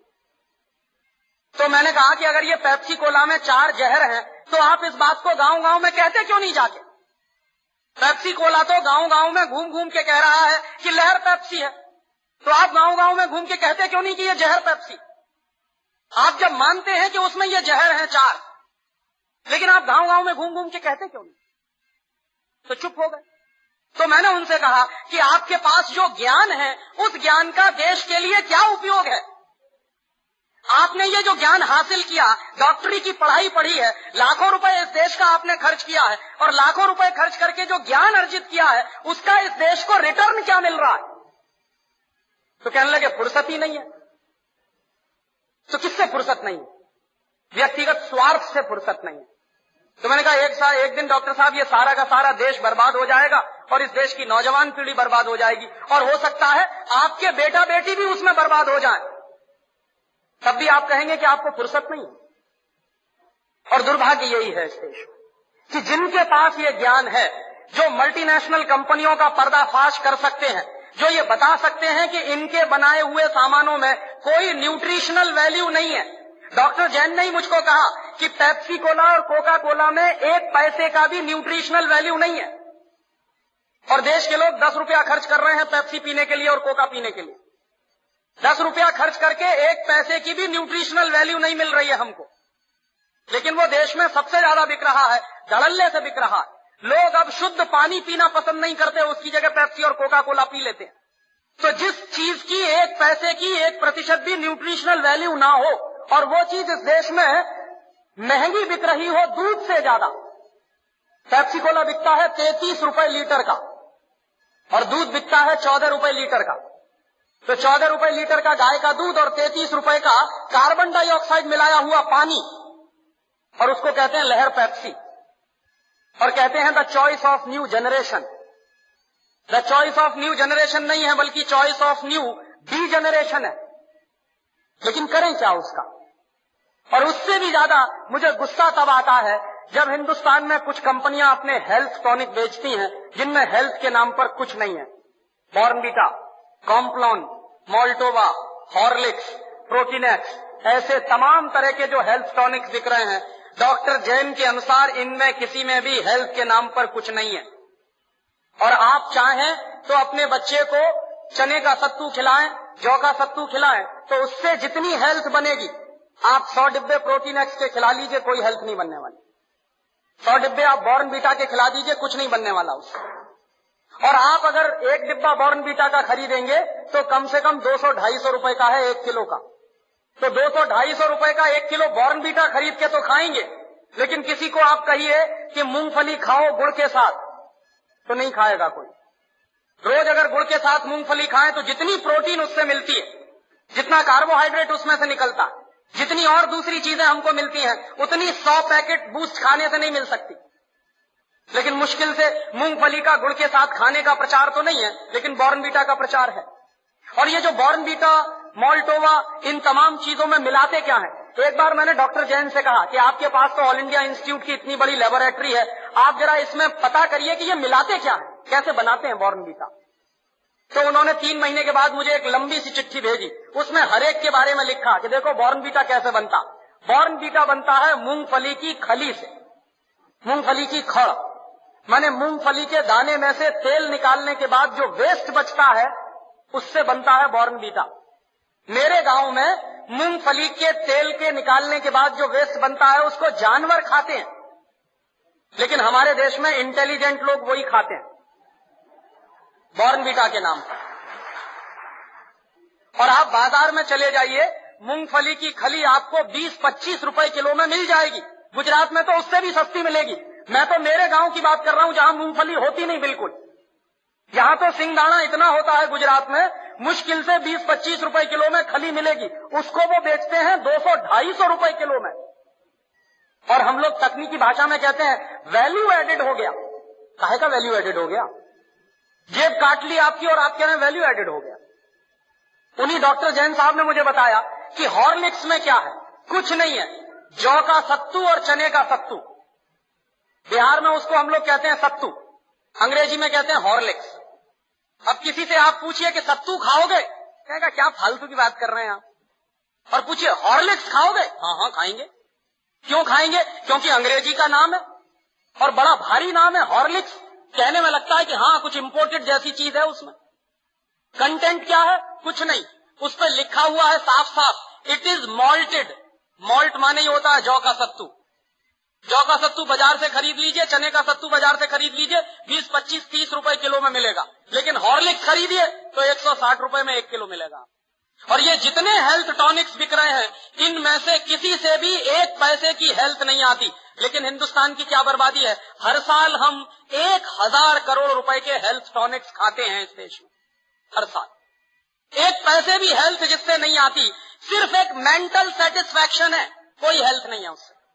लेकिन एक हज़ार करोड़ रुपए के हेल्थ टॉनिक्स इस देश में बिक जाते क्यों बिकते हैं, जानते हैं? टेलीविज़न पर एक ईडियोटिक एडवर्टीजमेंट आता। एक छोटा सा बच्चा कूदते हुए आता, कहता, आए में कॉम्प्लोन बॉय एक छोटी बच्ची कहती, आए में कॉम्प्लोन गर्ल इसका माने क्या है? मैं कॉम्प्लोन का बेटा हूँ। और बच्ची कह रही है, मैं कॉम्प्लोन की बेटी हूँ। और कॉम्प्लोन क्या है? टिन का डिब्बा। अब आप तो डॉक्टर हैं, आप जरा बताइए कि टिन के डिब्बा के भी बेटा बेटी हो सकते हैं? ऐसा कोई साइंस है दुनिया में? लेकिन चल रहा है, सारे देश में। इसलिए बिक रहा है कॉम्प्लॉन। इसलिए बिक रहा है बॉर्नवीटा। और उसका नाम है? तेंदुलकर। वो कहता है, मेरी शक्ति बूस्ट। माने सचिन तेंदुलकर की शक्ति बूस्ट। तो सचिन तेंदुलकर की अम्मा को एक आप चिट्ठी लिखिए। कि सचिन तेंदुलकर बूस्ट पी के तेंदुलकर बना है क्या? कपिल देव की शक्ति बूस्ट कोई भी खिलाड़ी बूस्ट खा के खिलाड़ी नहीं बन सकता। एक सबसे ज़्यादा महँगा खिलाड़ी माना जाता है टेनिस का। उसका नाम है बोरिस बेकर। सबसे ज़्यादा ताकतवर भी है। उसकी लगाई हुई एस सर्विस 160 किलोमीटर प्रति घंटे की रफ्तार से निकलती है। माने ट्रेन भी जिस रफ्तार से नहीं जाती, उस रफ्तार से उसकी गेंद जो मारता है, वो जाती है। कितनी पावर होगी उसके शॉट्स में। और आप कभी भी बोरिस बेकर को देखिए, खेल जब भी रुकता है, पाँच मिनट के लिए, दो मिनट के लिए, बैग में से केला निकाल निकाल के खाता रहता हमेशा। तो बोरिस बेकर को शक्ति मिलती है केला खा के। तेंदुलकर कहते हैं कि हमको शक्ति मिलती है बूस्ट खा के। केले में जितनी शक्ति है, दुनिया के किसी भी हेल्थ टॉनिक में हो नहीं सकती। लेकिन दुर्भाग्य क्या है कि इन चीज़ों का प्रचार इस देश की जनता में ना के बराबर है। और इस देश की जनता जो है, एक अजीब तरह की पैसिमिज्म में ज़िंदा है। कैसे ज़िंदा है? साहब, शहर में बूस्ट खिलाते हैं तो गाँव के लोग भी कहेंगे, हम भी खिलाएँगे। शहर में बच्चे को नेस्टम और सेरेलक पिलाते हैं तो गाँव की महिलाएँ भी कहती हैं कि हम भी करेंगे। क्योंकि वो मानते हैं कि शहर वाले बाबूजी हो गए हैं, इसलिए कि वो बूस्ट खाते हैं, इसलिए कि वो सेरेलक और नेस्टम पिलाते हैं, इसलिए गाँव के लोग भी बाबूजी बनने के चक्कर में वही सब कर रहे हैं जो शहर के लोग कर रहे हैं। और ये हंड्रेड परसेंट इस देश के लोगों की इग्नोरेंस है। और ये इग्नोरेंस बिना पढ़े लिखे लोगों में होती तो मेरे समझ में आता कि ठीक है, लेकिन सबसे ज़्यादा ये इग्नोरेंस जो है, वो पढ़े लिखे लोगों में है, जो डिग्री होल्डर है। जो कहीं से पीएचडी करके निकले, जिन्होंने साइंस पढ़ा है, वही आज सबसे ज़्यादा अनसाइंटिफिक हो गए हैं। और तब ऐसी स्थिति में आप पूछेंगे कि हम क्या करें? मैं आपसे बहुत उम्मीद लेकर आया हूँ। आप इस देश के लोगों की दुखती हुई रग और दुखती हुई नस ठीक करते हैं। डॉक्टर पर जितना भरोसा होता है, किसी पेशेंट को उतना किसी दूसरे पर नहीं होता। डॉक्टर ने जो कहा, वो पेशेंट के लिए ब्रह्म वाक्य हो जाता। डॉक्टर ने अगर कह दिया कि ये दवा तुमको तीन बजे खानी है तो दुनिया जहान में कुछ भी हो जाए, वो तीन बजे ही खानी। और अगर जरा आगे पीछे हो गया, और उस दवा का कोई भी साइड इफ़ेक्ट हो गया तो मरीज़ ये मानेगा कि मैंने देर में खाई है इसलिए हुआ। तो ये नहीं मानेगा कि डॉक्टर से भी गलती हो सकती है कभी। तो इस देश में जाने अनजाने आप लोगों की बड़ी प्रतिष्ठा है मरीजों के मन में। और आप लोगों की जब ये प्रतिष्ठा है तो अक्सर क्या होता है, समाज में जब बड़े परिवर्तन होते हैं तो उन बड़े परिवर्तनों को जब बड़े लोग शुरू करते हैं तो नीचे के लोग फिर उन्हीं को फॉलो करना शुरू करते हैं। तो आपसे मैं बड़ी भारी उम्मीद लेकर आया हूँ कि इस बड़े परिवर्तन के काम में आप मेरी मदद करें। तो आप पूछेंगे, क्या मदद करें? सबसे पहली और सबसे आसान मदद जो आप कर सकते हैं इस काम में वो ये कि जो विदेशी कंपनियाँ हिंदुस्तान की सरकार पर दबाव डालकर हमारा पेटेंट एक्ट बदलवा रही हैं, उन विदेशी कंपनियों की दवाएँ लिखना आप बंद कर दीजिए। महात्मा गांधी ये कहा करते थे कि जब दुश्मन से लड़ाई लड़नी होती है तो दुश्मन को सहयोग देना बंद करते हैं सबसे पहले। वो अक्सर कहा करते थे, अपने जो कार्यकर्ता थे कि, बापू, युद्ध कैसे लड़ा जाता है? तो गांधी कहते थे कि, मैं तो अहिंसा वाला आदमी हूँ, लेकिन उनसे बढ़िया युद्ध की रणनीति बनाने वाला भी इस देश में कोई नहीं था। वो कहते थे कि, युद्ध लड़ने से पहले ये प्लानिंग बनाई जाती है कि दुश्मन को सामग्री कहाँ से आ रही है? उसको रसद कहाँ से आ रही है? उसको सामान कहाँ से मिल रहा? तो दुश्मन को जहाँ से सामग्री आती है, जहाँ से रसद आती है, अगर वो सप्लाई लाइन काट दी जाए तो दुश्मन सबसे जल्दी परेशान होगा और सबसे जल्दी हारेगा। तो आज ये जो मल्टीनेशनल कंपनियाँ हैं, जो हमारे देश की सरकार पर दबाव डालकर और हमारे राजनेताओं को भ्रष्ट करके वहाँ करोड़ों करोड़ों की रिश्वत बांटकर अपने फ़ायदे के लिए हमारा पेटेंट एक्ट बदलवा रही हैं, इन कंपनियों की सप्लाई लाइन आप काट सकते हैं। और उसका बड़ा आसान काम है कि आप इन विदेशी कंपनियों की दवाएँ लिखना बंद कर दीजिए। जो फाइजर के ब्रांड नेम है, वो आपको मैं दे दूँगा। सेंडोज के ब्रांड नेम है मार्केट में, वो मैं आपको दे दूँगा। शिवा गायकी के दे दूँगा। जो स्मिथ लाइन बीकम है, ऐसी 10-15 बदमाश कंपनियाँ हैं जो सबसे ज़्यादा दबाव डाल रही हैं। तो इन कंपनियों को सबक सिखाने का हमारे हाथ में क्या अस्त्र है? सरकार करेगी, नहीं करेगी, ये बहस दूर की है। हम लोग पार्लियामेंट पर भी दबाव डाल रहे हैं कि वो कानून पारित ना हो। और अगर पार्लियामेंट से नहीं हुआ तो बहुत अच्छा है। लेकिन अगर पार्लियामेंट बिक गया तो उसकी कोई गारंटी नहीं है हमारे पास। तब आप अगर फैसला करें कि पार्लियामेंट बिक गया है बिक जाने दीजिए। हम तो नहीं बिके हमारे ऊपर तो कोई ये फोर्स नहीं कर सकता कि नहीं नहीं, आप फाइजर की ही दवा लिखिए। या आप सेंडोज की ही लिखिए, या सीवा गायगी की ही लिखिए, या स्मिथ लाइन बीकम की ही लिखिए। ये तो आपका अपना फैसला है। आपके अपने हाथ का फैसला और एक दूसरी जानकारी और दे दूँ। कि हिंदुस्तान में कंपनियाँ बेस्ट क्वालिटी की मेडिसिन बना रही हैं। रैनबैक्सी की बनाई हुई दवाएँ अमेरिका की किसी भी कंपनी से आप टक्कर ले सकते हैं। सिप्ला और कैडिला की बनाई हुई दवाएँ दुनिया की किसी भी मल्टीनेशनल कंपनी की दवा से क्वालिटी में एक प्रतिशत भी कम नहीं है। तो हिंदुस्तान की तमाम ऐसी कंपनियाँ हैं जिनकी बनाई हुई दवाएँ दुनिया की किसी भी कंपनी से टक्कर लेती हैं क्वालिटी में। तो आप अगर एक छोटा सा फैसला करें और आपका ये पूरा एसोसिएशन ये फैसला करे कि हम चूँकि अमेरिकन मल्टीनेशनल और ब्रिटेन के और यूरोप के मल्टीनेशनल भारत सरकार पर दबाव डाल रहे हैं अपनी पॉलिसीज़ लगवाने के लिए तो हम इन कंपनियों का विरोध करते हैं और विरोध स्वरूप आप विदेशी कंपनियों का बहिष्कार कर दीजिए। तो जब आप विदेशी कंपनियों का बहिष्कार करेंगे, मान के उनकी दवाएँ लिखना बंद कर देंगे। तो अगर उनकी दवाएँ लिखना बंद कर दिया हिंदुस्तान के डॉक्टरों ने तो एक एक विदेशी कंपनी की ज़मीन उखड़ जाएगी इससे कोई भी दवा उनके वो जो रिप्रेजेंटेटिव्स होते हैं, वो बेच नहीं सकते, ये मैं गारंटी से कहता हूँ। कोई भी कंपनी चाहे जितने रिप्रेजेंटेटिव्स लगा दे, चाहे जितना एडवर्टीजमेंट करे, जब तक डॉक्टर प्रेस्क्राइब नहीं करेगा, उसकी दवा बिक नहीं सकती बाज़ार में। तो आप एक फैसला तो ये करें। और ये इसलिए कि देश के लिए ये बहुत ज़रूरी है इस समय।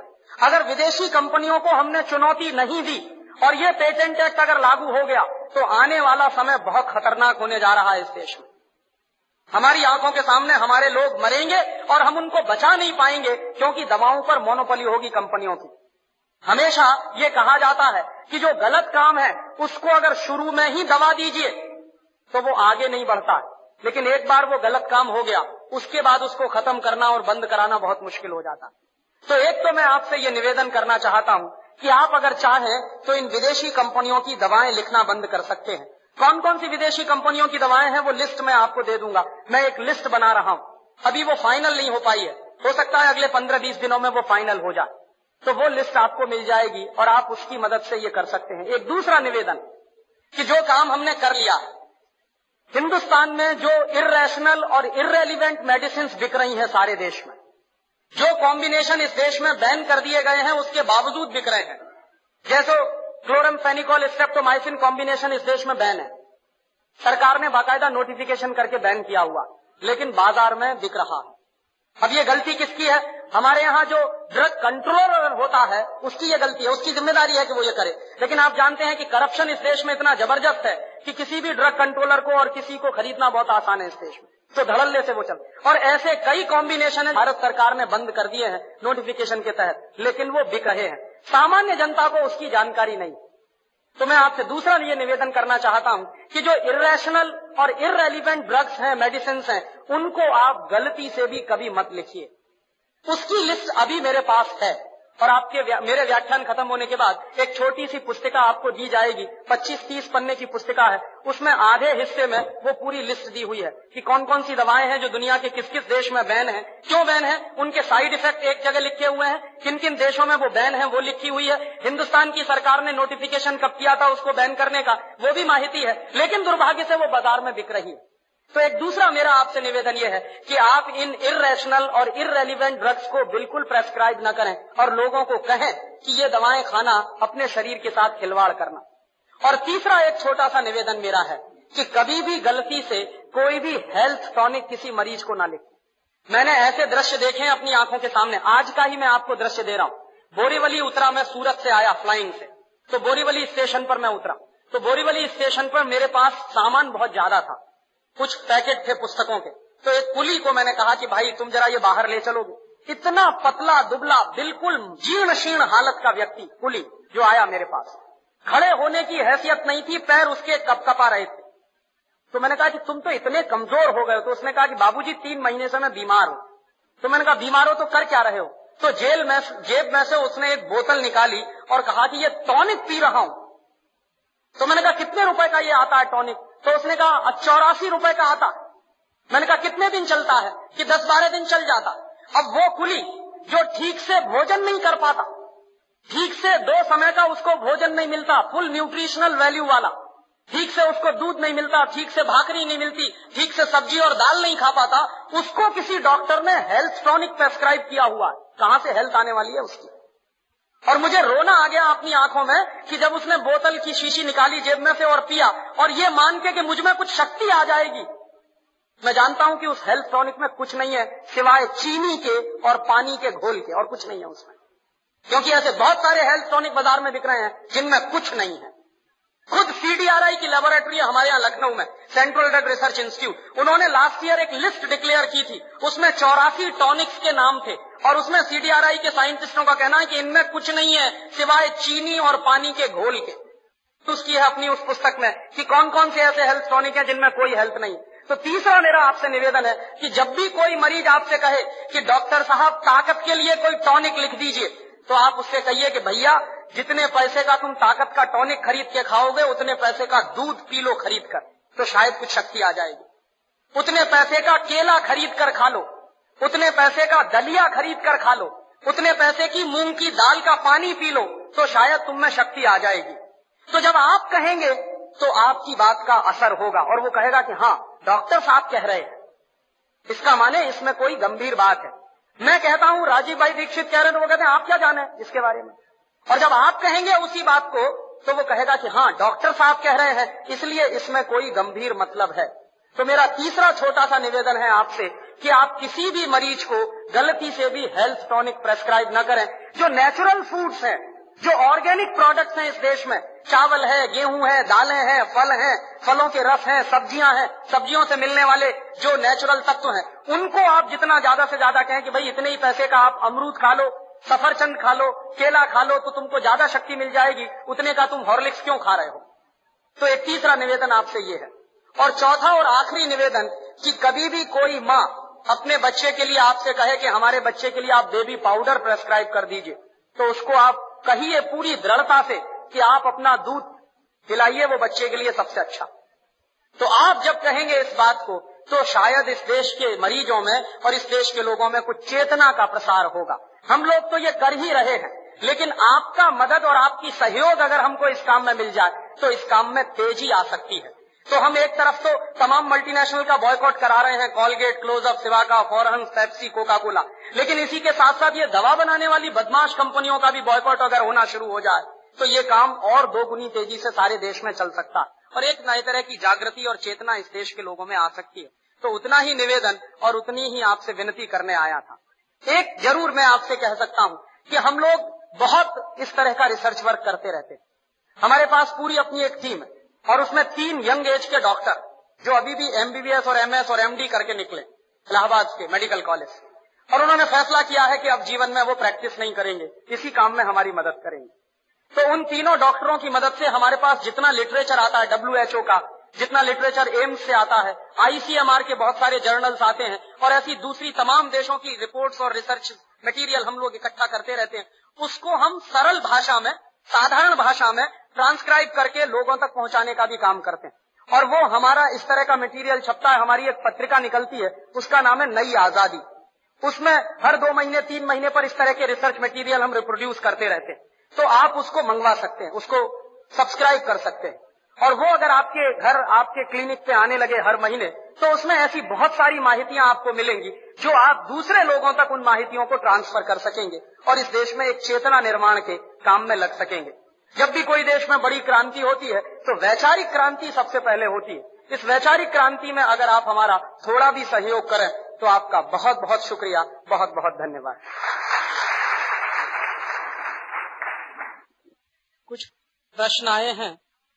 एक एक करके मैं जवाब देने की कोशिश करता हूँ। एक प्रश्न है कि मल्टीनेशनल कंपनियाँ भारतीय कंपनियों को दबाने के लिए मर्जर कर रही हैं। आपस में एक दूसरे से समझौते चल रहे हैं ज्वाइंट वेंचर चल रहे हैं कोलेबोरेशन चल रहे हैं।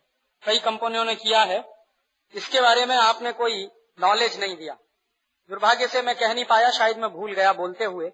ये इस समय बहुत तेज़ी से चल रहा बहुत सारी कंपनियाँ आपस का कंपटीशन बचाने के लिए मर्जर कर रही वैसे इन कंपनियों को बुलाया जाता है और ये कहा जाता है कि ये कंपटीशन बढ़ाएँगी। लेकिन आने के बाद वो वास्तव में मर्जर करके कंपटीशन खत्म करती है मोनोपोली बढ़ा लेती उससे उनके अपने स्वार्थ सिद्ध होते हैं। और जो इंडियन कंपनियाँ हैं, वो उनके सामने कमज़ोर पड़ जाती तो ये बहुत बड़े पैमाने पर चल रहा है। और ये क्यों चल रहा है? क्योंकि भारत सरकार ने इन कंपनियों को खुली छूट दे दी है मर्जर करने की। पहले हमारे यहाँ फेरा रेगुलेशन था। एमआरटीपी का रेगुलेशन था। तो फेरा और एमआरटीपी रेगुलेशन के चलते कोई भी कंपनी आपस में किसी दूसरे से मर्जर नहीं कर सकती थी। फेरा भी खत्म कर दिया एमआरटीपी भी खत्म कर दिया। तो अब उनका बहुत तेज़ी के साथ मर्जर चल रहा है। फिर भी हमने उम्मीद नहीं छोड़ी है। और पिछले एक डेढ़ साल से हम पार्लियामेंट पे लगातार प्रेशर बनाए हुए हैं। कई एमपीज को हमने मोबिलाइज किया है इस बात के लिए कि ये मर्जर होना बंद हो। तो इसके लिए एक बिल भारत सरकार ने अभी पार्लियामेंट में डाला है। उस पर अभी डिबेट होना बाकी है। वो पारित होगा कि नहीं, ये मैं नहीं जानता, लेकिन वो बिल बन गया है, उस पर डिबेट होगी अगले सेशन में जब पार्लियामेंट चलेगा तो डिबेट होगी, और डिबेट हुई तो वो पारित भी हो सकता है। और पारित अगर हो गया तो ये जो मर्जर हो रहे हैं, ये रुक जाएँगे। वो मर्जर को रोकने के लिए ही इस तरह का एक बिल हम लोगों ने पिछले छह महीने में पार्लियामेंट पे दबाव डलवा के कुछ एमपीज को मोबिलाइज करके बनवाया है, और उसको लागू करवाने की कोशिश कर रहे हैं। दुनिया में भी दूसरे बड़े देशों में ये मर्जर का काम चल रहा है, और वहाँ भी उनकी सरकारें इस मोनोपोली को रोकने के लिए मर्जर को तोड़ने के प्रोग्राम्स बना रही हैं। अमेरिका में भी इस तरह का एक कानून अभी पार्लियामेंट में इंट्रोड्यूस किया गया। ब्रिटेन में भी ऐसा ही एक कानून टॉनी ब्लेयर ने प्राइम मिनिस्टर बनने के बाद अपने पार्लियामेंट में इंट्रोड्यूस किया। क्योंकि वहाँ भी ये प्रॉब्लम हो रही है कॉलेबरेशन की मर्जर की कार्टेलाइजेशन की। तो हम हमारी कोशिश कर रहे हैं। अब उसमें सफलता कितनी मिलती है, ये वक्त बताएगा। दूसरा, ये प्रश्न है कि डॉक्टर साहब, मैंने कहा था कि आप हेल्थ टॉनिक और बेबी पाउडर प्रेस्क्राइब ना करें। तो किसी भाई ने ये प्रश्न पूछा है कि ये कैसे सिद्ध करें कि इसमें न्यूट्रिशनल वैल्यू नहीं है?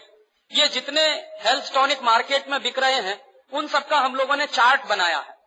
और हमारी एक पुस्तक है, उसका नाम है बहुराष्ट्रीय कंपनियाँ और मौत का व्यापार। दुर्भाग्य से इस समय खत्म हो गई है। कुछ दिन के बाद वो रीप्रिंट हो रही है। वो अब तक कई लाख छप चुकी है और सारे देश में हमने बांटी है वो। तो वो अभी खत्म हुई है। इलाहाबाद में गया भी था, लेकिन थी नहीं, इसलिए ला नहीं पाया। हफ़्ते दस दिन में वो छप जाएगी और वो यहाँ आ जाएगी। तो उस पुस्तक में हर हेल्थ टॉनिक का हमने पूरा डिटेल दिया हुआ। हॉर्लिक्स में क्या है? उसके कंटेंट क्या है? उसका न्यूट्रिशनल वैल्यू क्या? और मार्केट में किस दाम पर बिक रहा? बॉर्नविटा में क्या है? उसके कंटेंट क्या है? उसका न्यूट्रिशनल वैल्यू क्या है? और मार्केट में किस दाम पर बिक रहा? और उतना ही न्यूट्रिशनल वैल्यू के लिए आप दो पाँच रुपए खर्च करके किसी ऑर्गेनिक चीज़ को खाएँ तो उतनी ही न्यूट्रिशनल वैल्यू उससे आपको मिल रही है। जैसे मैंने कहा, मूंगफली का दाना, सिंग दाना। अगर आप रोज खाएँ गुड़ के साथ तो जितना प्रोटीन मिलता है, वो किसी भी दूसरी चीज़ में नहीं। अगर सिर्फ़ सिंग दाने को रोज आप गुड़ के साथ खाना शुरू कर दें। तो ऐसे हमने पूरा पूरा लिस्ट बनाई है। वो लिस्ट आपको मिल जाएगी, वो पुस्तक जैसे ही आएगी। और उसमें हमने कुछ नहीं किया। All India Institute of Medical Science का जो न्यूट्रिशनल डिपार्टमेंट है, उन्होंने जो सर्वे काम, सर्वे का काम किया है, और हैदराबाद का एक नेशनल रिसर्च इंस्टीट्यूट है न्यूट्रिशन के बारे में। उन दोनों की जो सर्वे है रिपोर्ट्स हैं, उसी को हमने रिप्रोड्यूस किया है, और कुछ नहीं किया। तो वो पुस्तक कुछ दिन के बाद हम आपको दे देंगे तो उससे आपको अंदाज़ा लग जाएगा। एक प्रश्न किया है कि जो प्रोडक्ट और पेटेंट प्रोडक्ट और प्रोसेस पेटेंट के बारे में, कि जब प्रोडक्ट पेटेंट लागू हो जाएगा, पूछा है तो प्रोडक्ट बन सकता है क्या? और उस पर भी पेटेंट लागू होगा। तो मैंने आपको बताया कि प्रोडक्ट पेटेंट अगर लागू होगा तो प्रोसेस पेटेंट उसमें इनहेरेंट होगा। अभी प्रोसेस पेटेंट अपने आप में इंडिपेंडेंट है। तो प्रोडक्ट पेटेंट ये ज़रूरी नहीं है कि प्रोसेस पेटेंट हो तो प्रोडक्ट पेटेंट हो ही। लेकिन वाइसी वर्षा जो है वो ट्रू है। अगर प्रोडक्ट पेटेंट किसी को मिला है तो प्रोसेस पेटेंट तो उसमें इनहेरेंट होने ही वाला। इसलिए चूँकि उसको प्रोडक्ट के साथ साथ प्रोसेस का भी, पेटेंट मिल जाएगा इसलिए वो ये प्रोडक्ट बनाने में उसको मुश्किल आएगी। उसको ये ए और बी ये दोनों कंटेंट भी बदलने पड़ेंगे। तब जाके वो कुछ कर पाएगा। और हो सकता है अगर ए और बी बदल जाए तो प्रोडक्ट भी बदल जाएगा। वो कोई एक नया प्रोडक्ट बनेगा। वो पुराना ही प्रोडक्ट नहीं रहेगा वो वही मेडिसिन नहीं रह सकती। Water varies compound is equivalent to Dashmularishta ये बात सही है आप खुद ही जानते हैं। इसको मैं कहूँ, इसकी कोई बहुत ज़रूरत नहीं है। वाटर वरीज कंपाउंड से अच्छा आप दशमूला रेस्ट प्रेस्क्राइब करें तो उसके रिज़ल्ट बहुत अच्छे हैं। और कई बार वाटर वरीज कंपाउंड के साइड इफ़ेक्ट बहुत देखे गए। यूरोप में इस समय नहीं बिक रहा है। ड्राइव वाटर नहीं बिकता वाटर वरीज कंपाउंड नहीं बिकता, इस तरह का कोई प्रोडक्ट यूरोप में नहीं बिकता। सेंट्रल यूरोप में तो पिछले 20-25 साल से बैन और इसलिए उन्होंने बंद किया है कि उसके साइड इफ़ेक्ट उनको बहुत तेज़ी से मिले। कई बार तो उसमें अफीम डालना शुरू कर दिया था कुछ कंपनियों ने। तो अब उसको कैसे चेक किया जाए तो वहाँ की सरकार ने बैन ही कर दिया उसको। तो मुझे लगता है कि आप जानते हैं तो दशमूला रिस्ट प्रेस्क्राइब करें तो उससे ज़्यादा अच्छा रहेगा। What is the alternative for a mother who can't produce milk for her child ये बहुत रेयरेस्ट केस होता पूरे यूनिवर्स वेरी वेरी रेयर ऐसा शायद ही कभी होता है कि जिस माँ का बच्चा हो और उसको दूध न हो। प्रकृति ने कुछ ऐसी व्यवस्था बनाई है कि बच्चा होते ही दूध उतर आता। जब तक बच्चा नहीं है, तब तक दूध नहीं। और जैसे ही बच्चा आता है, वैसे ही दूध भी आ जाता तो ये भगवान की प्रकृति की बनाई हुई कुछ ऐसी व्यवस्था है। ये बहुत रेयर कोई केस होता है, जिस माँ के बच्चा हो और उसको दूध ना हो। तो ऐसा केस मुश्किल से सौ में कोई एक मिलेगा आपको। तो वैसी स्थिति में भी आप, उस बच्चे के लिए बेबी पाउडर तो बिल्कुल प्रेस्क्राइब ना करें। आप उसको गाय का दूध प्रेस्क्राइब कर सकते हैं। गाय का दूध बच्चे के लिए सबसे अच्छा और वो बच्चा अगर कुछ सॉलिड खाने लायक हो गया है तो केला आप उसको प्रेस्क्राइब कर सकते हैं। बच्चे के लिए सॉलिड फ़ूड में केले से ज़्यादा बेहतरीन कोई दूसरी चीज़ नहीं। जौ का सत्तू थोड़ा बहुत अगर चाट सके और कुछ नहीं खा सकता है बच्चा तो शुद्ध शहद हनी हनी से बढ़िया दूसरा कोई प्रोडक्ट नहीं है जो बच्चा दूध ना पी सके, जिसकी माँ को दूध ना हो। उस बच्चे को अगर आप सिर्फ़ शहद चटाते रहिए तो उतना ही स्टाउट बनेगा, जितना माँ का दूध पीने से बन सकता तो ये बेस्ट आपके पास विकल्प है, जब आप किसी को कह सकते हैं। एक प्रश्न है, प्रश्न नहीं है, वो किसी भाई ने अपनी ही बात कही है। यदि मल्टीनेशनल कंपनियों की फिजूल दवाइयाँ लिखना बंद कर देंगे तो ये बड़े बड़े गिफ्ट ये पिकनिक ये फॉरेन टूर कौन कराएगा? तो इसके बारे में मैं कोई टिप्पणी नहीं करना चाहता। आप खुद इंटेलिजेंट है, आप अपनी स्थिति के बारे में खुद अंदाज़ा लगा सकते हैं। कि आप उनकी गिफ्ट स्वीकार करें? और इस देश का नुकसान करें फॉरेन टूर करें और इस देश का नुकसान करें। इस देश में दुर्भाग्य क्या है कि कुछ कंपनियाँ डॉक्टरों को डायरी और कैलेंडर दे देती हैं, उसी में डॉक्टर साहब दवा लिखना चालू कर देते तो सबसे आसानी से बेचारा चला जाता है डॉक्टर उनके पाले में। तो ये तो आप अपने मन को थोड़ा मज़बूत बनाए तो इसमें से बाहर निकलने का रास्ता आ सकता। To prescribe health tonic where it is really needed एक केस के बारे में उन्होंने लिखा है, जैसे ट्यूबर क्लोसिस तो डॉक्टर साहब ने अपने व्याख्यान में खुद ही कहा कि ट्यूबर क्लोसिस के पेशेंट के लिए भी आप चवनप्राश उसको दे सकते और अगर वो चवनप्राश ना ले सके तो आंवले का मुरब्बा भी अगर खाए तो बेस्ट चवनप्राश दे सके, बहुत अच्छा। नहीं है तो शुद्ध आंवला ही उसको खिलवा दीजिए। वही उसके लिए सबसे बड़ा हेल्थ टॉनिक है। तो कोई ज़रूरी नहीं है कि ट्यूबरकुलोसिस के पेशेंट को भी आप हेल्थ टॉनिक ही दें, तभी आप कुछ कर पाएँगे। उससे ज़्यादा अच्छे विकल्प आपके पास स्वदेशी मौजूद है। और डॉक्टर साहब ने अपने वक्तव्य में खुद ही कहा आयुर्वेदिक दवाओं में भी पेटेंट है क्या? अब तक तो नहीं है। अब तक तो नहीं है। लेकिन अब होने वाला है। अब तक हिंदुस्तान में क्या है कि जो माइक्रो ऑर्गेनिज्म होते हैं, और एग्रीकल्चरल पूरा का पूरा टेक्नोलॉजी जितनी है, वहाँ कोई पेटेंट नहीं है। ना प्रोसेस पेटेंट है, ना प्रोडक्ट पेटेंट और आयुर्वेद की जितनी दवाएँ हैं, वो माना जाता है किसी न किसी पेड़ पौधे से ही निकलती तो चूँकि किसी भी पेड़ के, किसी भी पौधे के, किसी भी दवा बनाने के प्रोसेस पर कोई पेटेंट नहीं है तो अभी तक हिंदुस्तान में आयुर्वेदिक दवाओं पर कोई पेटेंट नहीं है। लेकिन ये जो नया पेटेंट एक्ट आ रहा है, इसमें माइक्रो ऑर्गेनिज्म को भी पेटेंटेबल माना जा रहा है। और इसमें न सिर्फ़ माइक्रो ऑर्गेनिज्म को पेटेंटेबल बनाने की बात चल रही है, बल्कि डिस्कवरीज को भी पेटेंटेबल होना चाहिए, ये कहा जा रहा दुनिया में एक गोल्डन रूल है इन्वेंशन तो पेटेंटेबल होता लेकिन डिस्कवरीज कभी पेटेंटेबल नहीं होती। अभी लेकिन दो केस ऐसे हुए हैं। अमेरिका की एक कंपनी है, उसने नीम के 34 प्रोसेस पे पेटेंट कराया। अब वो ये क्लेम करते हैं कि हमने नीम का इन्वेंशन किया। अब दुनिया में कौन बेवकूफ़ साइंटिस्ट है जो ये कहेगा कि मैंने नीम का इन्वेंशन किया? लेकिन अमेरिकन दो साइंटिस्ट हैं। एक का नाम है टोनी लार्सन और एक उनके साथ है डूडो तो टोनी लार्सन ने जब पेटेंट एप्लीकेशन फ़ाइल किया अमेरिका में तो उसने यही कहा कि मैंने नीम का इन्वेंशन किया। दुर्भाग्य से टोनी लार्सन जिस देश में रहता है, वहाँ नीम का पेड़ नहीं होता। अमेरिका में नीम नहीं होता। लेकिन टोनी लार्सन क्लेम कर रहा है कि मैंने नीम का इन्वेंशन किया। तो उसके ऊपर केस किया है। हम लोगों ने ये जो आज़ादी बचाओ आंदोलन बनाया है, इसके साथ साथ हम लोगों ने एक थर्ड वर्ल्ड नेटवर्क भी बनाया। जैसी पिटाई हमारी हो रही है मल्टीनेशनल के द्वारा, वैसी पिटाई कई गरीब देशों की हो रही है। ब्राज़ील है, नाइजीरिया है, चिली है कोस्टारिका है, कोलंबिया है, तमाम देश हैं जो गरीब देश हैं और मल्टीनेशनल से पीड़ित हैं, उनसे शोषित हैं। तो उन 33 देशों को मिलाकर हम लोगों ने एक थर्ड वर्ल्ड नेटवर्क बनाया। तो उस थर्ड वर्ल्ड नेटवर्क की तरफ़ से एक पिटीशन हमने अमेरिका के कोर्ट में फ़ाइल किया है, नीम के पेटेंट के खिलाफ। उसमें अभी बहस चल रही है, उसका फाइनल नतीजा आना बाकी है। उसके पहले एक नतीजा आ चुका है। अमेरिका के एक डॉक्टर ने हल्दी को पेटेंट करा लिया। और उसने कहा कि हल्दी की जो हीलिंग प्रॉपर्टी है, उसका इन्वेंशन मैंने किया। तो हिंदुस्तान की सरकार ने अमेरिका के कोर्ट में यह सिद्ध किया कि हिंदुस्तान में हज़ारों साल से हल्दी को दवा के रूप में इस्तेमाल करने की परंपरा रही है। चरक में, सुश्रुत में और हरित संहिता में। हिंदुस्तान के जो तीन बड़े ग्रंथ हैं मेडिसिन के सिस्टम के, इन तीनों में हल्दी के जितनी प्रॉपर्टीज़ और मेडिसिनल प्रॉपर्टीज़ के बारे में जानकारियाँ थी वो सब अमेरिकन कोर्ट में जब दी गई, तब अमेरिकन कोर्ट ने हल्दी के पेटेंट को रिजेक्ट किया। तो हल्दी का पेटेंट अभी रिजेक्ट हो गया, हो सकता नीम का भी हो जाए, वो केस अभी भी चल रहा। दूध के बारे में मैंने कहा, लेकिन दूध में भी मिलावट है तो क्या करेंगे? सबसे अच्छा है गर्म पानी पीजिए फिर, दूध छोड़कर। एक प्रश्न है कि आज़ादी की सुरक्षा के लिए आपके पास राष्ट्रीय स्तर पर क्या कार्यक्रम है? मैं मान रहा हूँ कि इस देश में राष्ट्रीय स्तर पर अगर आप सामान्य आदमी को ये बता सकें कि इस देश की सुरक्षा किन कारणों से खतरे में पड़ गई है तो इस देश का आदमी आपके साथ जुड़ सकता। जैसे कुछ दिन पहले तक एनरॉन जो था, वो राष्ट्रीय सुरक्षा के लिए बड़ी खतरनाक कंपनी मानी जाती। अब वही एनरॉन सबसे लाड़ली कंपनी है महाराष्ट्र सरकार की, जिसको वो गोद में उठा के सारे देश में घूम रहे हैं। तो कल तक जो राष्ट्रीय सुरक्षा के विरोध में थी कंपनी, अब वो अचानक से राष्ट्रीय सुरक्षा की जिम्मेदार कैसे हो गई? सीधी सी बात है, करोड़ों रुपए की रिश्वत। और ये करोड़ों रुपए की रिश्वत वो भी खा रहे हैं जो अपने आप को राष्ट्रवादी मानते हैं।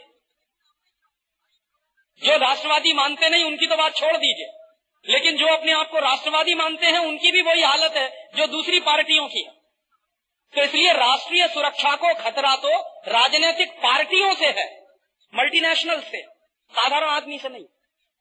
तो ये जो राष्ट्रीय सुरक्षा को खतरा पैदा हो गया है राजनीतिक पार्टियों से और बड़ी बड़ी कंपनियों से, तब आप ईमानदारी से लोगों से कहिए कि देश की सुरक्षा को खतरे में डाल कौन रहा? या तो इस देश के राजनेता और या इस देश में मल्टीनेशनल कंपनी एक तरफ़ हिंदुस्तान के लाखों नौजवान हैं जो बॉर्डर पर, पाकिस्तान के बॉर्डर पर तीन साढ़े तीन डिग्री सेंटीग्रेड टेम्परेचर जहाँ रहता है। और निगेटिव तो माइनस नाइनटीन माइनस ट्वेंटी पे पहुँच जाता।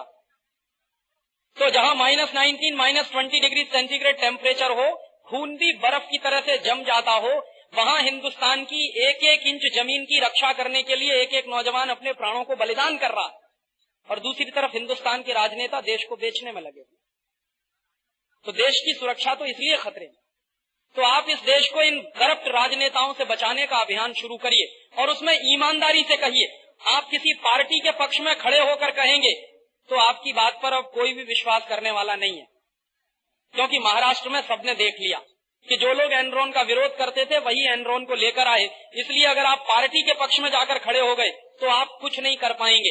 राष्ट्र के पक्ष में खड़े होकर जब आप ये दलील देंगे तो पार्टी रहे या न रहे भाड़ में जाए या चूल्हे में, सत्ता रहे या न रहे, देश रहता है, राष्ट्र रहता। देश पार्टियों से बड़ा होता, देश व्यक्तियों से बड़ा होता। पार्टियाँ बनती हैं, बिगड़ती हैं। देश बनते बिगड़ते नहीं है। अगर एक बार देश बिगड़ गया तो जल्दी बनने वाला नहीं है। इसलिए आप पार्टियों का दामन छोड़कर देश की बात करना शुरू करिए। तो इस देश की राष्ट्रीय सुरक्षा की बात आप कर पाएँगे। और ये सबसे बड़ा राष्ट्रीय कार्यक्रम है कि हिंदुस्तान की सबसे ज़्यादा असुरक्षा इस समय है। उन विदेशी कंपनियों के कारण जिनके साथ सीआईए के एजेंट्स आए बहुत कम लोग जानते हैं कि पेप्सी कोला के जो सबसे बड़े अधिकारी हैं इस देश में, वो सीआईए के एजेंट्स हैं। और ये मैं नहीं कहता। हमारे देश की सबसे बड़ी एजेंसी है रॉ, रिसर्च एंड एनालिसिस विंग। उसने तीन रिपोर्ट तैयार की हैं, सीक्रेट रिपोर्ट हैं। उनमें से एक रिपोर्ट तो हमारे हाथ में लग गई थी और हमने हमारी पत्रिका में छापी भी थी। बाद में उसमें हंगामा हुआ कि ये रिपोर्ट लीक कैसे हो गई। तो देश के हित की दृष्टि से वो रिपोर्ट लीक हुई। तो रॉ ने ये कहा है कि जितनी विदेशी कंपनियाँ आ रही हैं, ये अपने साथ सीआईए के एजेंट्स लेकर आ रही हैं। और मैं आपको एक दूसरी जानकारी दूँ। पेप्सी कोला जब यहाँ आया तो उसने सबसे पहला अधिकारी हिंदुस्तान में किसको बनाया अपना? हिंदुस्तान की आर्मी के जो चीफ रह चुके हैं जनरल वी एन शर्मा, उनके छोटे भाई जो खुद आर्मी में एक बहुत बड़े ऑफिसर थे, वो अभी पैप्सी कोला में नौकरी कर रहे हैं। माने जिस आदमी को हिंदुस्तान के सारे टॉप सीक्रेट मालूम है, वो आदमी अब परदेशी कंपनी में नौकरी कर रहा है। इस तरह से हिंदुस्तान की सुरक्षा खतरे में पड़ी हुई है। इस सुरक्षा को बचाने का भी एक ही तरीका है कि आप जितनी ताकत से इस पेप्सी और कोका कोला जैसी कंपनियों का बॉयकॉट करा सकें, क्योंकि ये अमेरिकन एजेंट्स आए हैं इनके साथ, ये कंपनियाँ अकेली नहीं आई हैं। वही एक तरीका हो सकता। इस आंदोलन को आगे बढ़ाने के लिए कोई भाई है जो मुझसे मिलना चाहते हैं, ज़रूर मिले। आपका स्वागत है। इसमें एक चिट्ठी है कि आपके विचार का हम प्रचार करेंगे। बहुत बहुत धन्यवाद। मल्टीनेशनल कंपनी बंद हो जाएँगी तो हमारे देश को एडवांस टेक्नोलॉजी कैसे मिलेगी? ये एक ज़रूरी सवाल है जिसको मैं खोलना ज़रूरी समझता हूँ। दुर्भाग्य से जितनी विदेशी कंपनी इस देश में आती है, कोई भी कंपनी टेक्नोलॉजी लेकर नहीं आती। और जब जब हमको किसी टेक्नोलॉजी की ज़रूरत होती है, तब तब हमको दुनिया के तमाम देश मना कर देते हैं। जैसे मैं आपको उदाहरण दूँ। एक बार हमारी सरकार, राजीव गांधी की सरकार जब थी तो उनको लगा कि हिंदुस्तान को 21वीं शताब्दी में ले जाना। तो वो ये मानते थे कि मैं ले जाऊँगा, तभी जाएगा। वैसे हिंदुस्तान कभी जाएगा नहीं इक्कीसवीं शताब्दी। तो वो ये कहा करते थे कि हिंदुस्तान इक्कीसवीं शताब्दी में तब जाएगा जब सुपर कंप्यूटर आएगा। तो सुपर कंप्यूटर हमारे देश में तो था नहीं। तो राजीव गांधी सुपर कंप्यूटर मांगने के लिए अमेरिका गए। और अमेरिका में जाकर उन्होंने दो मांग की। उस समय की रोनाल्ड रीगन की सरकार थी। तो रोनाल्ड रीगन की सरकार से राजीव गांधी ने दो ही बातें कही। एक तो भारत को सुपर कंप्यूटर चाहिए अमेरिका का, दूसरा भारत को क्रायोजेनिक इंजन चाहिए अमेरिका का। तो रोनाल्ड रीगन जो उस समय प्रेसिडेंट थे अमेरिका के, उन्होंने साफ़ साफ़ मना कर दिया। उन्होंने कहा, ना तो हम आपको सुपर कंप्यूटर देंगे और ना ही हम आपको क्रायोजेनिक इंजन देंगे। राजीव गांधी गए थे बड़े उत्साह के साथ और रोता हुआ चेहरा लेकर वापस देश में लौटे। फिर उसके बाद कुछ साइंटिस्टों ने उनको सुझाव दिया कि आप रूस से मांग लीजिए। तो एक दिन रूस के सामने पहुँच गए, कटोरा लेके कि भाई हमको सुपर कंप्यूटर दे दो, हमको क्रायोजेनिक इंजन दे दो। तो रूस में एक एजेंसी है, उसका नाम है ग्लोब कॉस्मोस। तो ग्लोब कॉस्मोस ने कहा कि हम आपको सुपर कंप्यूटर तो नहीं दे सकते, लेकिन क्रायोजेनिक इंजन ज़रूर दे देंगे। तो एग्रीमेंट साइन हुआ। और एग्रीमेंट साइन हुआ तो जैसे ही अमेरिका को पता चला कि रूस से क्रायोजेनिक इंजन मिलने वाला है तो अमेरिका ने रूस को ब्लैक लिस्टेड कर दिया। और रोनाल्ड रीगन ने धमकी दी बोरिस येल्सिन को। कि अगर आपने अपना क्रायोजेनिक इंजन भारत को बेचा तो अमेरिका आपकी खैर नहीं है। फिर आप ये जान लीजिए। जब ये धमकी मिली बोरिस येल्सिन को तो बोरिस येल्सिन ने वो एग्रीमेंट कैंसिल कर दिया। लिहाजा क्रायोजेनिक इंजन हमको रूस से भी नहीं मिला तो राजीव गांधी और परेशान हुए। फिर एक बार इस देश में सीएसआईआर की मीटिंग हुई council of science and industrial research के वैज्ञानिकों की। तो उसमें राजीव गांधी ने अपना दुखड़ा रोया हिंदुस्तानी वैज्ञानिकों के सामने। तो हमारे देश के एक बहुत सीनियर साइंटिस्ट है उनका नाम नहीं ले सकता क्योंकि अभी भी वो नौकरी कर रहे हैं उनकी नौकरी का खतरा हो जाएगा तो उन्होंने कहा कि आप रोते क्यों हैं आप हमको कहिए हम आपको सुपर कंप्यूटर बना के देंगे हम आपको क्रायोजेनिक इंजन भी बना के देंगे तो राजीव गांधी को पहले तो भरोसा ही नहीं हुआ कि हिंदुस्तानी वैज्ञानिक भी ये काम कर सकते लेकिन डरते डरते उन्होंने सुपर कंप्यूटर बनाने का प्रोजेक्ट दिया पूना की एक एजेंसी है सीडेक सीडेक हमारे सीएसआईआर का एक सिस्टर कंसर्न तो सीडेक के साइंटिस्टों को प्रोजेक्ट मिला। और सीडेक के साइंटिस्टों ने रात दिन मेहनत करके तीन साल में पहला सुपर कंप्यूटर बना दिया। उसका नाम है परम। जो परम नाम का सुपर कंप्यूटर है, उसी की कृपा से आप रोज आँखों देखा मौसम का हाल सुनते हैं टेलीविज़न पर और आज, इस साल, वही सीडेक परम से तीन गुना ज़्यादा ताकतवर और तीन गुना ज़्यादा तेज चलने वाले सुपर कंप्यूटर बना चुका और अगले साल तक वो इस देश में फ़ंक्शन करना शुरू कर देंगे। और ये जितने सुपर कंप्यूटर बने हैं, ये हंड्रेड परसेंट इंडिजनस है। एक भी सामान उसमें किसी विदेशी कंपनी का नहीं लगा। और कोई भी विदेशी कंपनी उनको बनाने के लिए नहीं आई इस देश में। तो कोई भी विदेशी कंपनी आपको एडवांस टेक्नोलॉजी देने नहीं आती, ये आप जान लीजिए। और दूसरा उदाहरण दू, हिंदुस्तान में जितनी मिसाइल बनी है, हमारे पास अग्नि है, पृथ्वी है त्रिशूल है, बाण है। और अब हमारे यहाँ हम बैलिस्टिक मिसाइल बनाने जा रहे हैं, ढाई हज़ार किलोमीटर की मार करने वाली। ज़मीन से हवा में, ज़मीन से ज़मीन पर और हवा से हवा में। तीन तरह की क्वालिटी की मिसाइल अभी बनने जा रही है, इस साल तक लॉन्च हो जाएगी। और वो बनाई है डीआरडीओ ने डिफेंस रिसर्च डेवलपमेंट ऑर्गेनाइजेशन के साइंटिस्टों ने। हंड्रेड परसेंट इंडिजिनस है सब। एक भी पैसे की टेक्नोलॉजी उसमें विदेशी नहीं है। कोई भी परदेशी कंपनी नहीं आई उसकी टेक्नोलॉजी हमको देने के तो जितनी टेक्नोलॉजी है एडवांस वो हम खुद बना रहे हैं। तो परदेशी कंपनी क्या देने के लिए आई है? टमाटर की चटनी, Maggi hot and sweet tomato chilli sauce आम का अचार, आलू का चिप्स पटेटो चिप्स रफल्स और हॉस्टेस का कैडबरीज की चॉकलेट नेस्ले की चॉकलेट माने जिन चीज़ों को बनाने में कोई टेक्नोलॉजी नहीं है, जो ज़ीरो टेक्नोलॉजी के आइटम है, उन्हीं को बनाने के लिए मल्टीनेशनल आए। कोई भी हाईटेक आइटम देने के लिए आपके देश में नहीं आया। एक एक प्रश्न है, मुंबई के पत्रकार आपके बारे में गलत प्रचार करते हैं, वो तो महात्मा गांधी के बारे में भी करते थे। महात्मा गांधी को भी लोगों ने नहीं छोड़ा था। और मैं आपको नाम लेके कहूँ, इस देश में एक बहुत बड़ा पत्रकार हुआ करता था। छोड़िए, उसका नाम नहीं लेता। नहीं तो गलत फहमी हो जाए गांधी जी के बारे में वो आदमी क्या क्या नहीं लिखता था। मैं आपको उसके लिखे हुए कटिंग्स दे सकता उस जमाने में दो तीन बड़े अखबार निकलते थे। एक था हिंदुस्तान टाइम्स। एक था टाइम्स ऑफ़ इंडिया तो हिंदुस्तान टाइम्स और टाइम्स ऑफ़ इंडिया में कोई एक सप्ताह ऐसा बाकी नहीं जाता था जब गांधी जी के बारे में वो पत्रकार ना लिखता हो। क्या क्या नहीं लिखा? गांधी जी के चरित्र के बारे में, गांधी जी की हिपोक्रेसी के बारे में, गांधी जी को इडियोटिक कहा करता था, सब बातें कहता था। लेकिन गांधी जी ने कभी भी उस आदमी को अपनी लेखनी से जवाब नहीं दिया। अक्सर लोग कहा करते थे कि, बापू, आप अजीब आदमी है। एक आदमी है जो रोज आपको जो है डंक मारता है, रोज आपको उकसाता तो गांधी जी कहते थे कि तुमने एक कहानी नहीं सुनी, एक ऋषि थे। तो बिच्छू था, वो रोज डंक मारता था ऋषि को। ऋषि बेचारे शांत बैठे रहते थे। एक दिन चेले ने पूछा कि आप बेवकूफ़ आदमी है? उसने कहा, बेवकूफ़ नहीं। भिक्षु अपना काम कर रहा है, मैं मेरा काम कर रहा हूँ। बात खत्म हो गई। बहुत लोग हैं जो इस तरह की बातें करेंगे। अब उनकी बातों को लेकर हम सिर पीट के बैठ जाएँगे। तब तो ये काम सब बंद हो जाएगा। और फिर मैं काउंटर अटैक करना शुरू कर दूँगा तो खामखा जो आदमी को कोई नहीं जानता, वो आदमी सारे देश में चर्चित हो जाएगा कि राजीव दीक्षित ऐसे आदमी पर अटैक कर रहा है, वो आदमी अननेसेसरी क्यों चर्चित बनाए हम उसको? तो ठीक है, बहुत सारे लोग हैं जो इस तरह की बातें करते हैं।